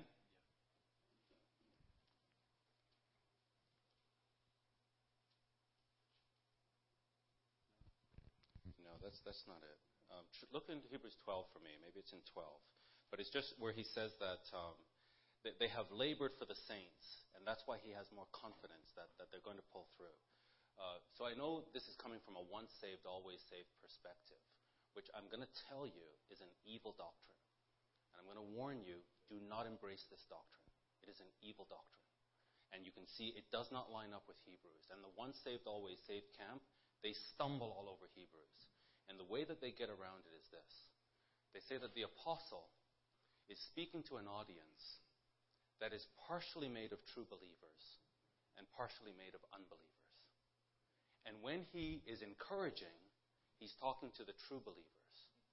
And when he's telling them they're going to perish, he's talking to the unbelievers. This is Greek philosophy. This is Aristotle. Aristotle taught that God is the unmoved mover. What that means is, God is so other. This is Greek philosophy. He is so spiritual. He is so perfect that he cannot change. That if God changes, it means whatever he was before he changed, he wasn't perfect. Therefore, the Greeks reasoned, God is unchangeable. So they call him the unmoved mover, which means he moves, he acts, but in no way does he change. And when they brought that philosophy into Christianity, what it means is he determines ahead of time who will go to heaven and who will go to hell. And it doesn't matter what you do. You could bet you if you're I'm I'm destined to go to hell. I, if I'm destined to go to hell, I can cry all night, every night, for the rest of my life. It's not going to move him. He's the unmoved mover. There is no appeal that I can make. If you're going to heaven, he's the unmoved mover. You can sin all you want. In fact, I just heard of a pastor uh, yesterday. He has infected women in his congregation with AIDS. I mean, think of that. This is the fruit of once saved, always saved. Because he's the unmoved mover. It doesn't matter what you do. If you're destined for heaven, have a blast. Because when you die, you're going to heaven. Because there's nothing you can do that will change God's mind. This is not the God of Israel. The God of Israel is a person. We can appeal to him, and he can change his mind. And so, this doctrine of once saved, always saved, it's Greek philosophy. And when you try to line it up with the Bible, it doesn't fit, particularly Hebrews. Because this is true religion. This is a Hebrew talking to Hebrews. We're the true community here. The Gentiles can come in after, but this is true religion. And Greek philosophy doesn't belong here, it doesn't fit. So, so he's warning them, but then he says, you know what? I'm confident you're going to pull through. You've been, I've, I've got to find the passage. But he says to them, You've faced persecution already. You had your goods confiscated. Some of you were tortured. And you pulled through. You got to do it again. Don't, don't lose your confidence now. And I see you serving the saints and loving the saints. I'm confident you're going to pull through. So, so he's encouraging them, but he's warning them. We're, we're, we're, we're, the just will live by faith. We're of the just. Let's do this. Come on, folks, let's do this. This is so important. Don't fall back. Uh, okay, but I, I just heard you say when you were up there that you're not going to walk towards the fires of hell. You're going to walk towards God. I don't recall saying that. Oh, But we have many witnesses, so. I, I thought that's I thought that's Yeah. what you But- said. But, I think what we want to say here is we want to make the big decisions early. So we're just going to make this decision right now, right here, right now. You know what? I'm going to be a part of this new Jerusalem. My life doesn't matter. If all I have is my life, this is vanity. Mm-hmm. This means nothing. What I want is for all of us to be in God's kingdom with the saints of old, transforming the whole earth so that there's no more pain and no more sorrow. That's what I want. And if I can't have that, I don't want anything else. I don't want this life just for me. What, so I can have a nice fireplace and nice music playing, and meanwhile kids are starving to death? I don't want it. Well, doesn't the true believer, the true believer, once he's uh, received God's Holy Spirit and the Spirit is working in him, does not that true believer want to keep God's law, want to do the will of God? And because the Spirit is in him, does not want, does not even want to go against God. Okay, we stumble, we still sin, but God chastises us for it. And we know we've gone through trials, we sin, we get chastised, we come to ourselves, and we move forward as we endure. Yes, all of that is true, but we are human. And we are weak, and we are flesh, and Satan is powerful. And that's why we need the community. We need the community. You know, they did an experiment. It had to be called off. It was in Germany. They went and they asked for volunteers to participate in this experiment. And one of the criteria to participate, I'm getting a bit of feedback. One of the criteria to participate is you had to be tested psychologically and show that you were completely healthy psychologically. And as long as you were healthy, you could participate in the experiment. The experiment was that 24 people would be brought in, 12 of them would become prison guards, and 12 would become prisoners. And you had to sign waivers and everything and say, yes, you agreed to this experiment. It was at random. So they just randomized it, and you're a prison guard, I'm a prisoner, whatever. So you're told who you are, and then you go home. And the experiment would start the next day. So they gather the prison guards, and they bring them in, take them in training, give them uniforms, and, and explain to them, your objective is to keep order. Then they went and got the prisoners in police cars, knocked on the door, and they weren't kidding. They came and they arrested the, if you're prisoner, they would come and they would arrest you, embarrass you in front of all your neighbors. They weren't kidding around. This was a real arrest. And they took you and they brought you to prison.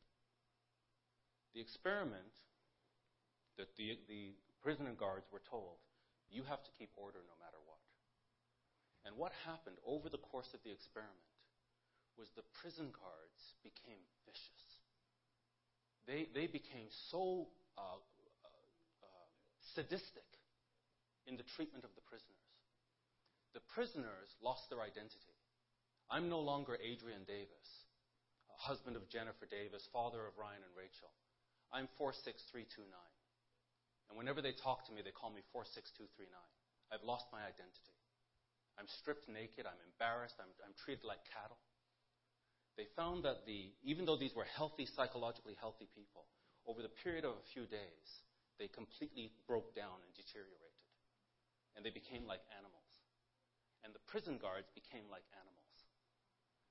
The, the um, experimenter, Philip Zimbardo, he was so fascinated by this that he was running the experiment, running the experiment. It became dangerous. His assistant forced him to stop. And he kept saying, he can't stop now. This is, an experiment like this has never been done before. And, and she forced him to stop. And finally, he realized she's right. Someone was about to lose their life. The prison guards became so vicious they were going to kill the prisoners. And they finally had to stop the experiment. To this day, the people that participated in that experiment are psychologically damaged. That there's now a law passed that no experiment of this nature can ever be done again. I say this to say this. We are who we are because of the environments that we exist in. I appear to have a stable personality because I have a stable environment. Take me out of this environment, and put me in another one, and you'll see a different Adrian. That's why the scripture says, Forsake not the assembling of yourselves together. Build a community of faithful brethren and, and, and stick in that community. Because we shape our community, and then our community shapes us. So, Pastor Murray spoke this morning so much about building safe communities of believers. So that when new believers come in, they come into a safe environment. We cannot have environments where we're bickering and gossiping and tearing each other apart. This will destroy us. That's why the scripture says if you bite and devour each other, take heed, lest you be consumed of each other. This, this, is, not, this is not fatalistic. Free will is the, is the sacred essence of being human. God wants people who want Him, and He will never, he will never override our free will. You have a free will, it's sacred. That's why these churches, and let me name names, like the Philadelphia Church of God, who have a man take away the free will of the people and say, You will do this. That is so ungodly because God never takes away our free will. And depending on the environment that you're in, again, the gentleman said, Brother Rick said, take heed. Let him who thinks he stands take heed, lest he fall. You make sure that you embed yourself in a community of believers so that you're, you're edifying them and they're edifying you. And the body is edifying itself in love until we reach the maturity of Christ. We need that environment. If we come out of that environment, take heed. But getting out of that environment, uh, uh, like you said before, we should be able to uh, not deny Christ, no matter what environment we end up in. If we get uh, taken away, if two or three of us are taken away, and we're in an environment where they say to us, You have to deny Christ or you're going to die, we have to say, We are not going to deny Christ. And right, but the seed needs soil and it needs time. I can plant a seed today, and you can pull it up tomorrow. I can plant a seed today, but give me 10 years, and then try and pull it up. Embed yourself in a community, and you need time. I've been in this community now for three decades. I, I think there's a certain stability that I've developed over three decades. Three days into the faith, I didn't have the same stability. exactly. So, so it takes time. Learning, yes, developing. But even today, I'm not safe. I can't take this for granted. That's why I need the community. That's why I need to be encouraged. We can discourage each other. You'd be surprised how brethren can discourage the ministry and how the ministry can discourage brethren. We can't do this. You know, God is watching. We, we need to be careful. Brother, what I would say is, I know you have a certain perspective. What I'm going to say to you is it does not reconcile with the book of Hebrews. Uh, I just keep thinking of when I went under the waters of baptism, my old self died uh, symbolically, spiritually died. And I'm not the same person I was. Hallelujah. And I'm moving in that Hallelujah. other direction. I'm not going to stop And we, moving and in we support other and we support you. And I appreciate the support, and uh, I believe in the support of community Yes. very much. Uh, and I'm not going the other way anymore. Brilliant. never will. Brilliant. I'm going towards And that's God. why we say make the big decision early. But Yeah. realize there's no such thing as an independent Christian. We need each other. That's So I see a couple of Absolutely. questions here. Uh, this fellow here too. Okay, so one here, then Jennifer, and then Brother Larry. Uh, God said, uh, I desire that none be lost. Yes. I desire. He doesn't say, well, I'll be saved and none will be lost. He says, Correct. this shows his mercy. Correct. I desire none be lost. So he's open to uh, what, negotiations. He's open to uh, pleading. He's open to repentance. So I Very good. desire none The, the exact opposite of the unmoved mover. Yes, right, yes. Excellent. Very good.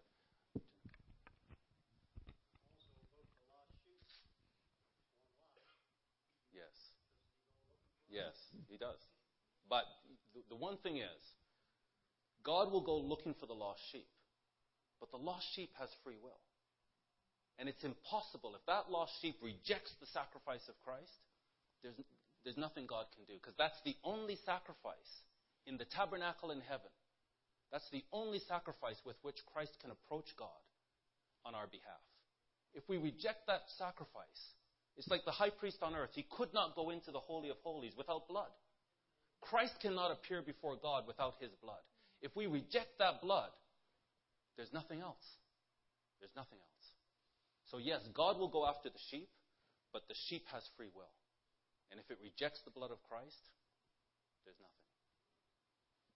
Pastor Davis, I think the scripture you were looking for previously is um, Hebrews 3 6. Could it be that?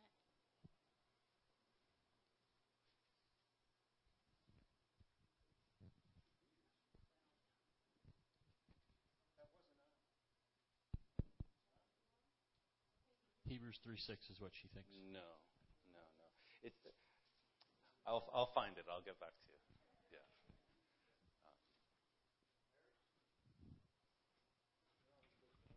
Oh, yeah.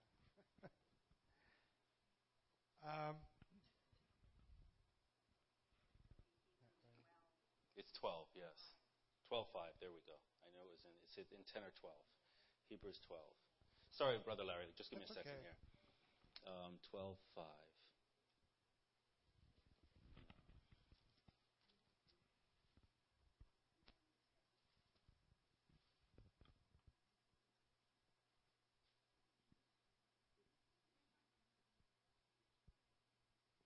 No, I'll find it. Sorry. Go ahead.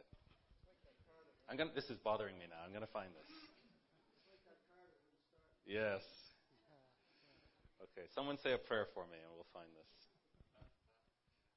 Um, go yes, go ahead, Brother Larry. okay. Um, in light of what we were discussing about falling away and so forth, as one who who has come through the uh, the falling away of, of worldwide, Yes. I'm I'm wondering about the the people who fell away. Some of them were were in the faith for decades and baptized, and and yet they fell away. Um, Yes. does does uh, 1026 say that there there is no more hope for them? Does 1026 say there is no hope for them? It says, uh, Hebrews 6 says, you know, if they have done these things, they've tasted of the heavenly gift, they've participated in the Holy Spirit, they've been enlightened, they've tasted of the powers of the world to come. It's, the, the word kai in Greek, it's, we translate it and, it, it's a cumulative and. It's, it's add this on top of that, and add this on top of that. And then the translators use the word if. But it's the same word kai. So it's still another cumulative and. So they've done all of the, these things, and they have turned away. And that is in what's called the aorist te- tense in Greek, which is like our past tense, with the difference that it's something that began to happen in the past and continues to happen into the present.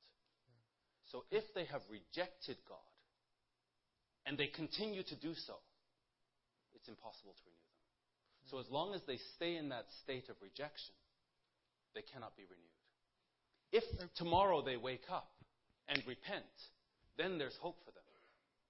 But as long as they stay in that state of rejection, there's no hope. Because I'm I'm thinking that some of them, even though they they worshipped with us for decades, may not have had God's Holy Spirit. I'm trying to differentiate between uh, what happened to them and where they were, and and why we are here today and they're not. I, I don't know, Pastor, if you have a comment. Um, you know, Christ gives the parable of the um, the seeds. You know, some that were sown on, you know, fertile soil, some that was on sandy ground, and so on. And you know, he speaks about it in the sense that some of the believers would not have, uh, you know, caught root. Um, some of the persons who came into the church. Now, that would mean that you know there's some persons who, just what uh, Pastor Davis is saying, that you know they have not grown, they have not uh, developed, and you know it's something we need to talk about very much. There are some persons who they tend more to depend solely upon their pastors for you know their salvation, so to speak. and you know it, it is more the person that they're following, then they're taking hold personally of of the, the word and and imbibing the word and growing thereby, and you run a risk, you know, when you do that. So it's, a, it's, it's really another discussion that we need to have as to how to live as a Christian and how to grow as a Christian. We can be in the church and we are not growing. Also, another point that would, would uh, be relevant to what you're saying is that the Bible does speak about the, the, the body, the, you know, the, the, the, the, church, as being having um, both wheat and tares. Mm-hmm. So that in the church, not everybody is wheat. And sometimes there is a sifting, you know, and you, the wheat is separated from the tares. Well, Jesus did say to his disciples, no, do not remove them, lest by removing the tares you destroy the wheat. But um, God himself at times does that sifting, and, uh, you know, it, it, becomes obvious. So while we don't want to be um, very dogmatic about it, we need to understand that there are different levels of persons in the church, and that is why you know the mantra should be you should be growing. Just what Pastor David said uh, uh, said earlier, you know that you, you we, we can't be at the same place all the time. We just need to be growing, and that body, the community, is what really helps us. Iron sharpens iron, and so we need to be working together in that respect. Very good.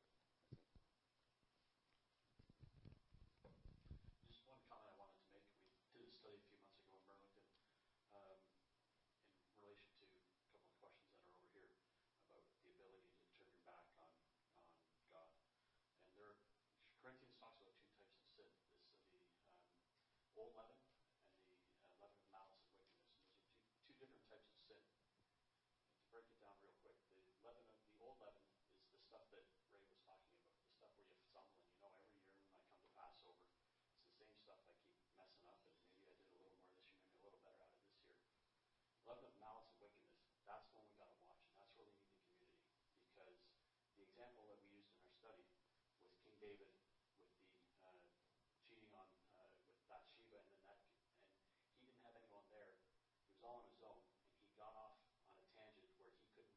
He had lost sight of God's way, and it magnified. It wasn't just cheating with Bathsheba; it became plotting against Uriah and then killing Uriah, and then he needed Nathan. And here's where the community comes in. He needed Nathan to give him a, give him a shake because he was so lost he couldn't see. That's way different than the stumbling where I have a lack of patience or I lose my temper, and I know I know that about myself. David had no clue where he was, and part of sticking with the community is you need someone when you're that deep in uh, in sin that you can't even see it to give you a shake, and that's part of the reason why we need the community. And I think there's those are two types of sin. Um, um, the one we know about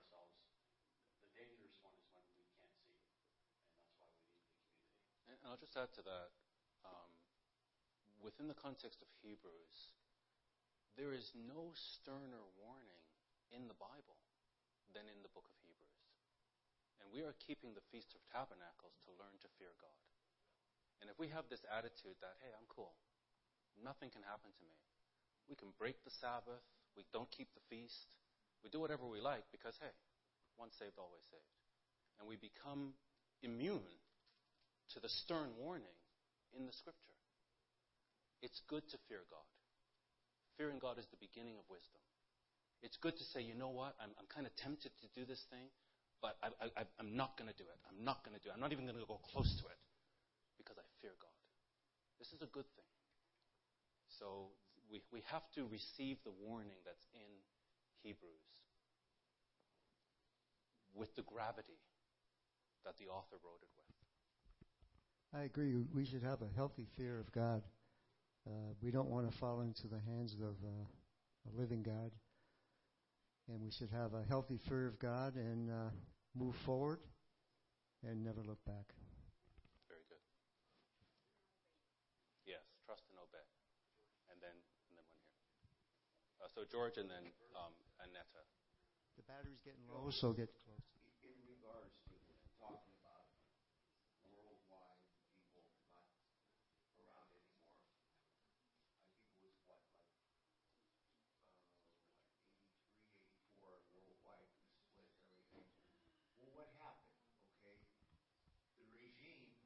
back into Protestantism. Yes. Okay, Yes. they're still going, aren't they? Those people at one time kept the holy days, the Sabbath days. Now they're keeping Sunday. Yeah. Did they not check the Bible?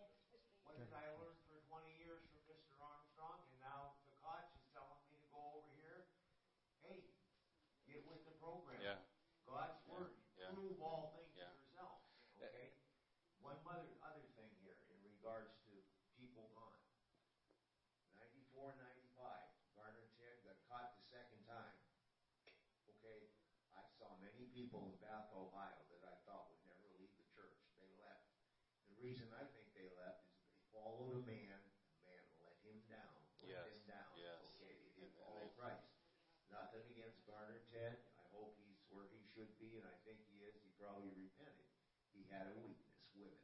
Okay, we all have weaknesses. He got caught. He was in the top position. So, an example he should have been to everybody. However, because of his sin, you don't leave the church, Mm. right? You follow Christ. Mhm. Let the council take care of Garner Ted. But no, people Yes. threw everything Yeah. away because he let them down. Yeah. Christ will never let you down. The, the, exactly right. The, the New Jerusalem, the New Jerusalem, this city that we are waiting for, that the saints are waiting for, the saints that preceded us, and we are waiting for, they cannot have it without us. It is so grand. Do you think that we can just put our feet up and just say, "Hurry up, God, I'm, I'm waiting"? You know, there's a, there's a there's a company called Zappos. I don't know if you've heard of Zappos shoes. They sell shoes online. If we wanted to work for them, they have a rigorous screening process to see whether or not we can work for them to sell shoes. If we pass the screening process, the next step is three weeks of training to sell shoes. After the first week, they train you full time all day for a week. After that week, they offer you $1,000 to quit. If you take it, they're happy. See you later. That's a check they're happy to write. Then they train you for another two weeks. And at the end of that two weeks, they offer you a check for $2,000 to quit. They only want people working for them who get it, who believe in their vision, who will live their vision. If, you, if they hire you and you operate against their values, you're fired. They don't mess around. But they don't have to fire many people because they make it lucrative to leave. And while they're training you, they're looking and seeing do you have our values? To sell shoes. To sell shoes. Do, do you think that to have the New Jerusalem, it's going to be less rigorous than selling shoes? We're going to be tested along the way. Are we going to be like Esau and say, oh, a bowl of soup? Oh.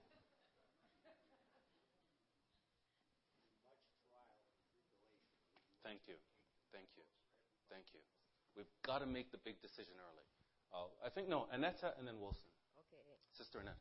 In the Bible, it refers to when when the Bible refers to sheep in wolf clothing. What does that mean? Sheep in wolf clothing. Wolves in sheep's Wolf, clothing. wolf in sheep clothing. Yeah. Yes, right. I think you do have some sheep in wolves clothing too. but yeah. So uh, wolves in sheep clothing. Again, you spoke of the wheat and the tares. Uh, do you want to comment on that, Pastor? What does it mean, wolves in sheep's clothing? And then uh, Wilson has a question.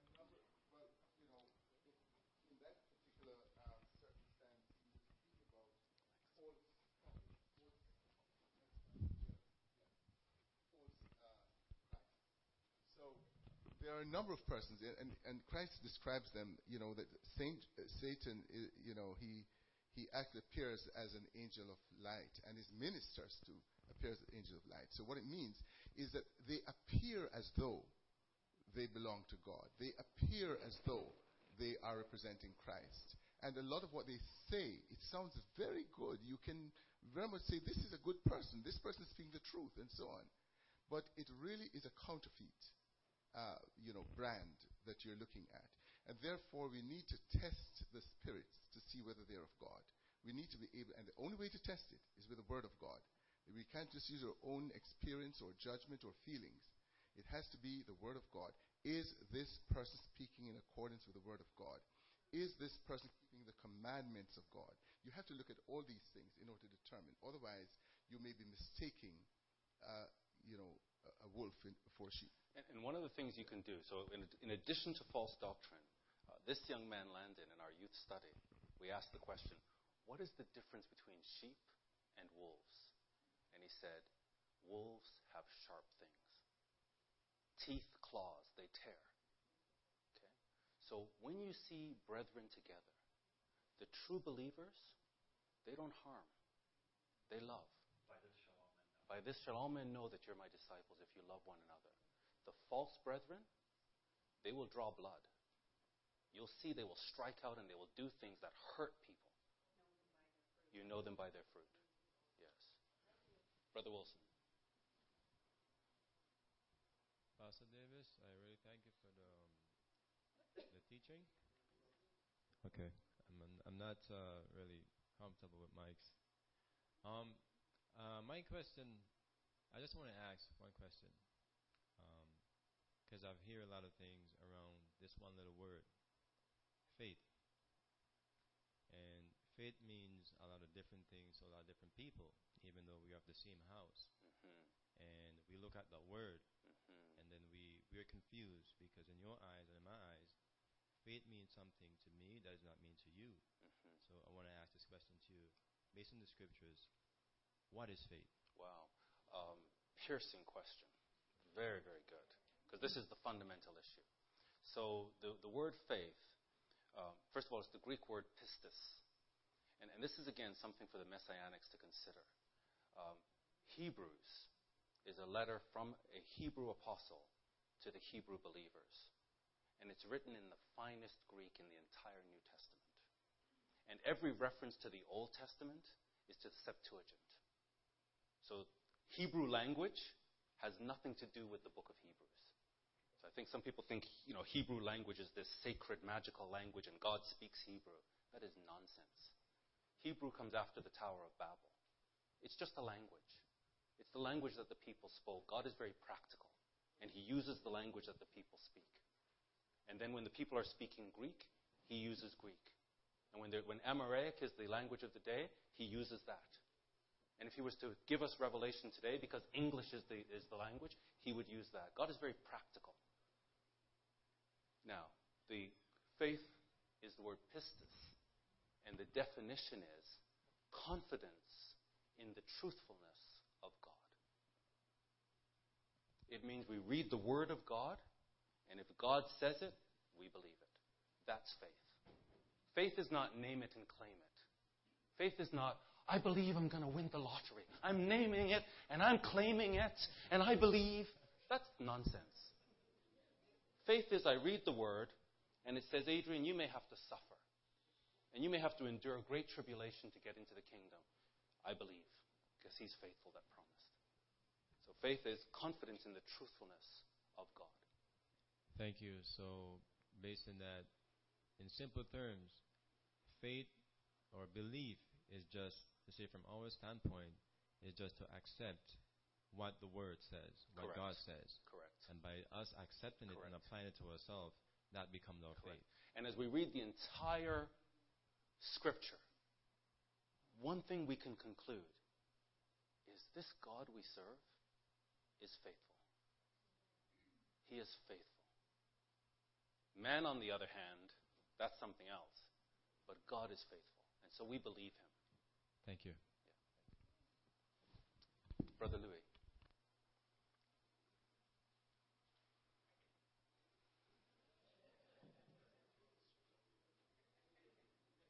Thank you very much.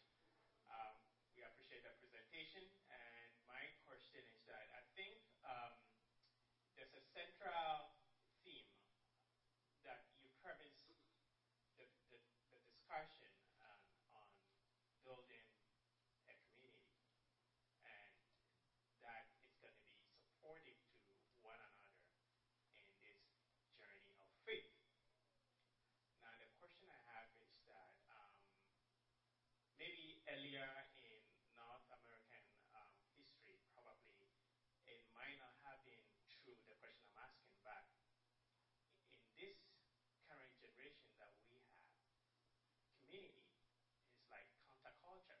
Hmm. Wow. So if we're going to depend on a community for our sustenance, then how can we break into this culture we have that is not community? Um, uh, uh, I mean, it's not pro community. So that's my question. I think this is a stump the pastor. So uh, this is a profound question, and I, I don't have a good answer. I think that we are very selfish, very individualistic people, and that's how we're wired. And, and we are very different from the saints of old time. They understood community. They ate together, they broke bread, they prayed together, they, they could depend on each other. They were in each other's homes. They lived very close together. That's community. Um, I, I, I, don't know. They were they were persecuted as well. Yeah. We haven't been. Yeah, that's right. So persecution yeah. brings you closer together. persecution together. can bring us together more than yeah. anything. Yeah. Um, so I don't know, Pastor Murray. We, we, we are trying in Burlington to do this. Um, I don't know if you have a thought, and then. And then I think hit, hit, hit the nail on the head. How many hours of a week do we spend together? Two to four, depending how long you stay after church. Yeah. Um, some of it is uh, is based on how far we live from each other. Um, some of it is just uh, our culture has has gotten the best of us, um, and we need to do a, we need to figure out a way to do a better job. Yeah. So so I I feel embarrassed that I don't have a good answer. But the question you ask, we have to keep asking this question, and we cannot shy away from it. We have to figure it out. Well, I would believe. Uh, I would, sorry, just one second. Just let um, Teresa comment, and then and then Brother Ray. Just wait. it's not a priority. Okay. So so part of the answer is to make the community a priority. I agree. So let's have uh, Brother Rick and then Sister Jennifer. Um, Brother Rick. Well, uh, I agree with uh, your comment. Like our society today, we're more we're more isolated, and it was easier. That, you know, we didn't have the TV. Uh, where the communities were closer together by they just lived together. Now it's a lot harder for us to be um, closer because society is more uh, like the Bible says. You know, there uh, mentions about that. Uh, you build house to house. They live alone in their buildings. We got the TVs, the internet. And it just is naturally, like you brought out, the culture is destroying that. This world is going in that direction, so it's a lot harder. Uh, I remember uh, Mr. McCarroll saying it's a lot harder today to be a Christian than it was biblical times. We have so much more against us. And I think, like you hit the nail on the head, Yes. because the culture just Yeah. makes us more separated. And, and I think as well, um, you on opening night, you said, you know, seize the feast, make this an extraordinary feast, be different people. So we do have an opportunity during the feast to actually experience community, right? And then coming out of that, to then make it a priority when we go back. I don't think we should underestimate what Teresa said about her priority. Make it a priority. It's too easy, in line with what Brother Rick said, it's too easy Yes, that's right. Um, so uh, Sister Jennifer, Sister Lisa, and then Sister Rose. I don't think that uh, persecution will bring us together because we need to build community now in the safe, good times. Because when things are hard, who will we know to Right. call and rely So, on? so if we're not close late, yeah. and persecution comes, we Too all late, separate. Too late, yeah. But if there is a community and there's persecution, then we pull closer together. I, I think that it will be that when the brother is is uh, Mm, brother betrays brother. betraying brother. Yes, Matthew are people 24. Who are not part of the community at that time. I think the prophecy is against us. Matthew 24 says that brother will betray brother, and the love of many will wax cold. So we, we have to make this a priority. Um, Sister Lisa and then Sister Rose.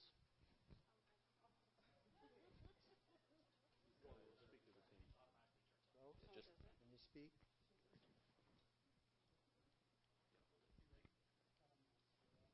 It's not an ice cream. So I think that one thing that um, some congregations have learned and something that we've definitely experienced in Burlington is that families that eat together share more together. So um, adding community meals to our services, tarrying longer over food, making sure that when you reserve your hall for the Sabbath, that you have it for many hours so that you can take time together. good. And that as a member, you try not to dash and run after the service is done. That this coming together gives you time to socialize. And I've, I've heard some people say, you know, oh, at services we should, we should only discuss the Bible. It should only be about the Bible. But I think there's value in talking about other personal things among members because then you still. Uh, Time's up. yeah, yeah. Uh, but that's a really good point. Um, in Burlington, we just found the brethren would bring real con- contributions to the potluck meals. And, and we're carnal people, so, you know, lovely meal. You know, we sit and, and we feel good and we're talking with each other and we spend more time with each other. And so there really is something sacred about eating together. And I'm really glad you, you raised that.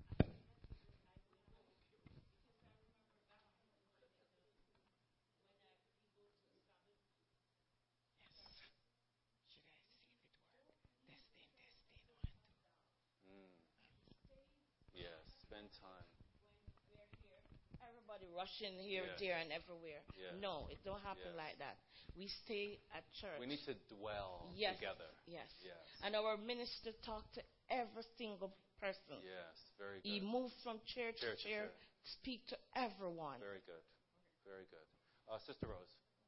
I think that the problem we do have is love. Yes. Period.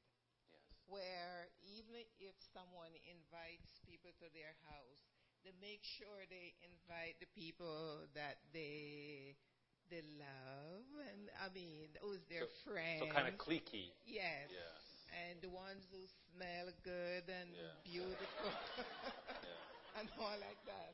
But I tell you, God say we should comfort each other, love each other until He comes. Very good. now, if among us we have old people, there are some that you know may be a little bit retarded. We know that, and whatever, whatever you include everyone because. But if we are just going to say, "Oh, these are my friends. I Mm-hmm. l- know them from worldwide," therefore you only come to my house. You are just coming to the church, so you're not welcome. Very good. And then some people will say, "Oh, if that person is coming, I'm not going." Yeah. Listen, we have Yeah. a big problem, which is we do not love. Yeah. Very good. Um, brother, how, how's everybody doing? Are we are we okay? 'Cause- yeah. I don't want to keep you longer, but I see a lot of hands up. They're, keep, they're keeping us longer. We're not keeping Yeah. them. Okay. Uh, brother Paul, and then Sister June, uh, and then Pauline, and then Frank. Uh, go ahead. So how do you grow in faith? What's what's the Can key? we have uh, Sister June next, Ray? Sorry. How, how do you grow in faith? What's the key to growing in faith? Uh, so, what's the key to growing in faith? Uh, so, first of all, we need to define faith. Faith is believing God's word. So, so the key is is make sacrifice, small decisions. You know, build. Um, David, before he ran at Goliath, and he ran at Goliath, he went after him. He started with a lion, and he doesn't say what he started with before that. Maybe it was a maybe it was a praying mantis. You know, and he kind of worked his way up to lions. Uh, but, but you have to exercise faith. So, if, for example, I'm going to say this, I hope I don't upset anybody, but if you can't keep the Feast of Tabernacles for eight days, how are you going to stand up to persecution? We, we've got to make these decisions. We, we can't waffle. We just have to say, God's word says it, I'm doing it, period. Come what may. And then we see God's miraculous hand work, and we say, wow, okay, I understand. I'm in relationship. I see how this works. So when a bigger decision comes, we have confidence because we've already had it an experience. But if we never, never have the experience of God working with our, with our faith, then when we have to make the big decision, we're afraid. Good question. Uh, Sister June, and then um, Pauline, then Frank, and then Larry. Uh, June is next. Sister June. Okay. I wanted to uh, kind of emphasize a little bit about trust and faith because it says that eventually it's going to come a point when uh, you're not going to be able to. Let me go this route. Okay. Back in days of worldwide, we had uh, a guy that gave a sermon and was dealing with counterfeit, how you're going to know the real from the from the phony. So the bottom line was you have to know the real. And he was saying that the feds they had a way of studying the real money.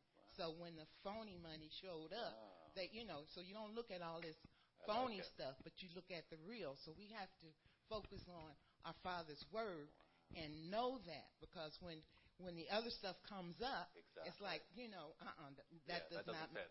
right. But you Very have to be aware, and it's going to come a time when it's not. A lot of folks just won't know. So, so counterfeiters fool the untrained eye. Very good. Very good. You know what? Uh, If I can jump in just yes. for a second. In our studies in Burlington on the You've Been Lied To series um, that you've, you've done, Pastor Ramakan's done, Pastor Watson's done, one thing that we've learned is that we learn the doctrines so that when we come across a verse, here's a, and just this, I think this has bearing on what you say.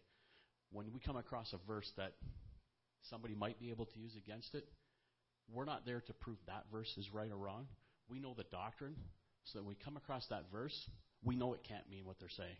We might not know what it means, we might not be able to understand what it means, but it doesn't mean the, the falsehood because we've proved the entire doctrine. And, and so we don't need to get into a, a verse by verse debate uh, where we toss verses at each other. We learn the truth front to back, and so that we're not blown away by a verse that we might not be able to understand. I think there's some bearing in that. Very good. Very good. Uh, Brother Frank. Uh, good presentation, and it's uh, good to see a lot of people out tonight. Um, there's one or two points I just wanted to make, and I hope I'm getting it across the wrong way, so I might have to be corrected. I hope anyway. Um, I understand what you're saying about the Christian community. I have a very hard time when you say that there's no such thing as an individual Christian. As an I- independent, Independent? You mean as a as a group type thing? as an or- independent, you cannot walk this walk by yourself. You cannot. Okay. And God is not interested in that. He's, he's building a team that's going to serve from Jerusalem as a team. If you don't know how to work as a team, you haven't been trained. So, so first of all, we cannot. As an independent, I am useless and hopeless and worse than useless and worse than hopeless. I understand that. As part of a team, my flaws are now covered by the teams. Murray has strengths I don't have. But I have some strengths.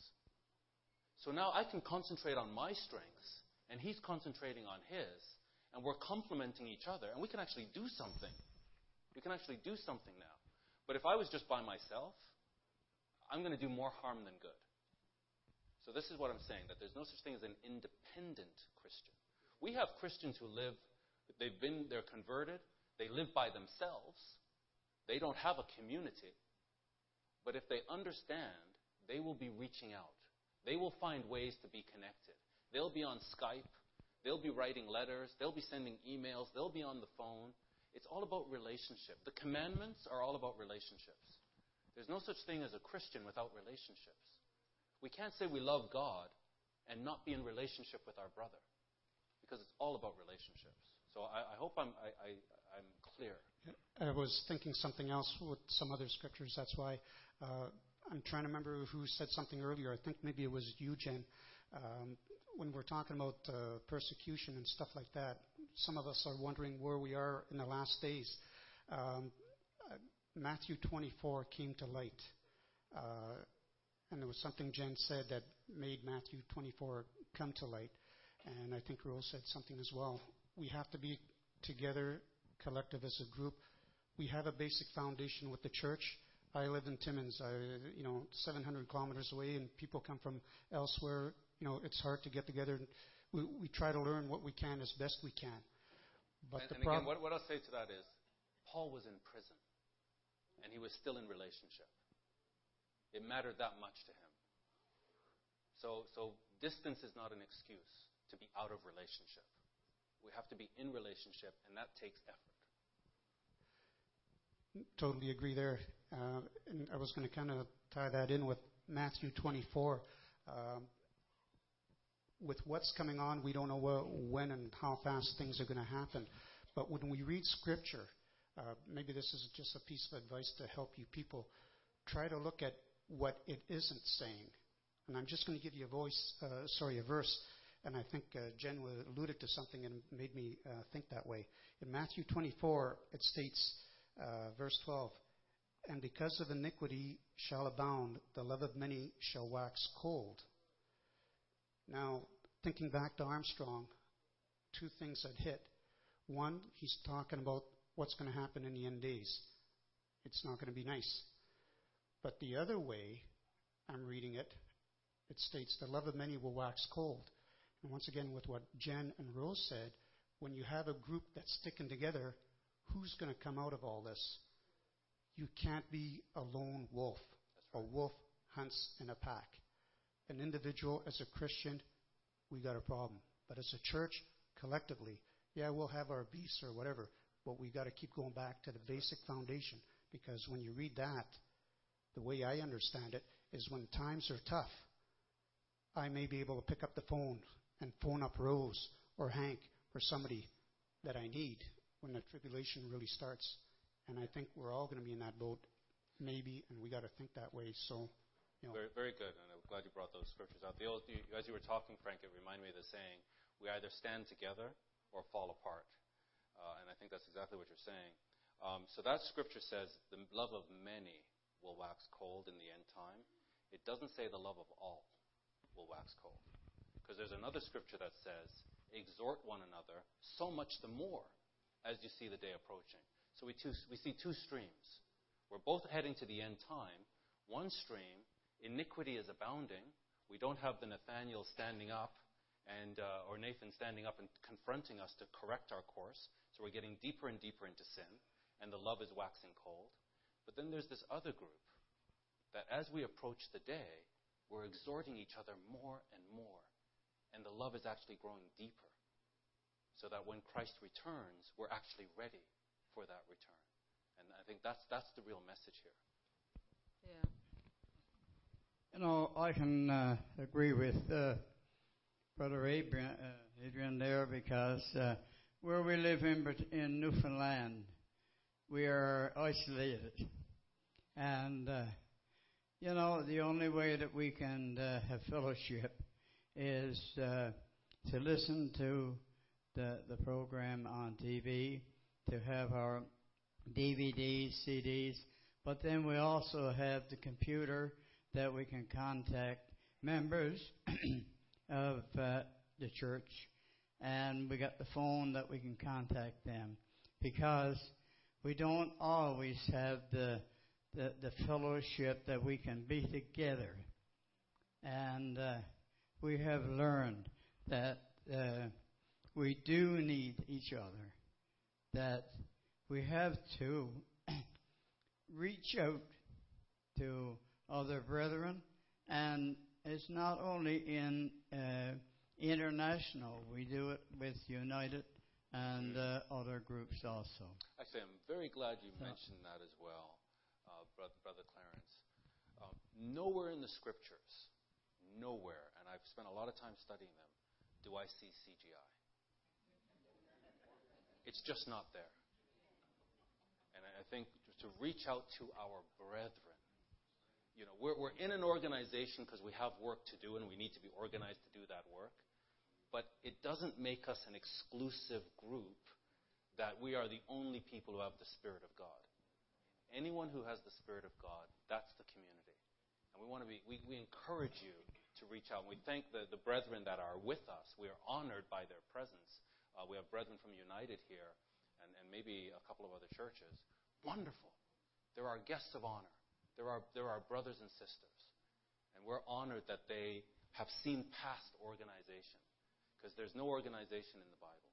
If there's just the Spirit of God. I just want to highlight Clarence here for a second.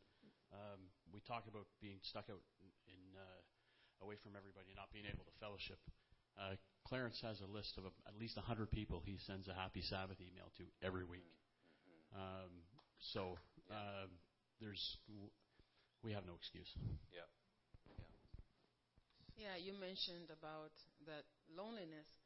Um, the other part of it is the psychological isolation that the enemy imposes on you. Um, you could be belonging to a congregation, but if you, the enemy is burdening you down with oppression from whatever side, you're going to feel as though you're in a world all by yourself. And you're going to feel as though there's nobody who can understand you, nobody can hear you, no one you can trust. And I remember um, coming from the Seventh day Adventists, thank God, because that was a community that's extremely tight. Mm-hmm. You know, you're talking about after church where we're still playing domino up to 12 o'clock and we're still talking and everybody's just hearing everybody. And there's nothing that could separate us that tightness, and I'm still tight with that Seven Day Adventist community because I learned that tightness. And so when I go to a Messianic congregation, they are so busy pushing people out, they don't even know where they're going to come in. And I'm saying, what kind of foolishness is that? I don't need this foolishness. You know, so when you, like you said, when you're grounded in something for so long, and then you, you come, now you come into a place of, I would say, darkness, there's nothing they can do to overshadow you. However, it is that psychological isolation that they impose on you to make sure you know you don't belong, as though they have the power to shut up mm. heaven from you. So if you in a community, you, you have to get past all of those barriers in life. Get past them. Ask for help to be healed and get past them because right now we are going through our tribulations before we die. We're going through all that. And we, we go through so much pain. And if I didn't have someone to talk to, to call on, I would die in my isolation. I would die in my emotional pain. I would die in my psychological pain. So having people in our community we can call and say, Brother Tony, can I talk to you about something? yes. Can you help me? Sister Rose, uh, you know, like something's bothering me. I just can't get over this thing. You know, why should I sit there and drive myself crazy? Well, I don't want to drive other people crazy, but why should I make myself go insane walking around talking to myself?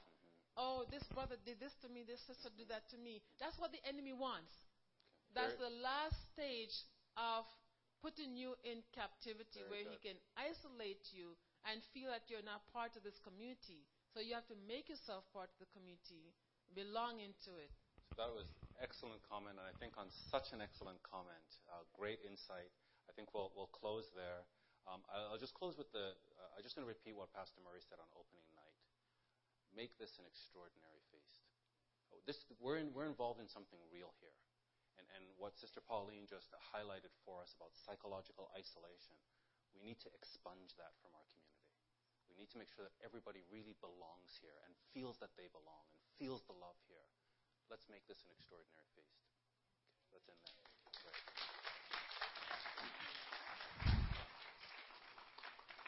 Thanks, brother.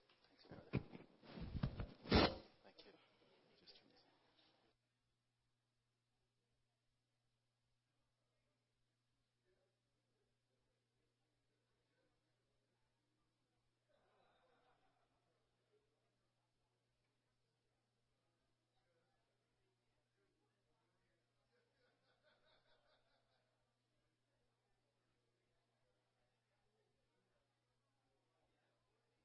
The, the praise and worship. Yes. Uh, sorry, brethren. Um, you know what? My my bad. I forgot that there was praise and worship scheduled, so we still want to do that. Um, if I had remembered, I would have cut the study sh- even shorter. Uh, so we're, we're going to have the praise and worship and the study.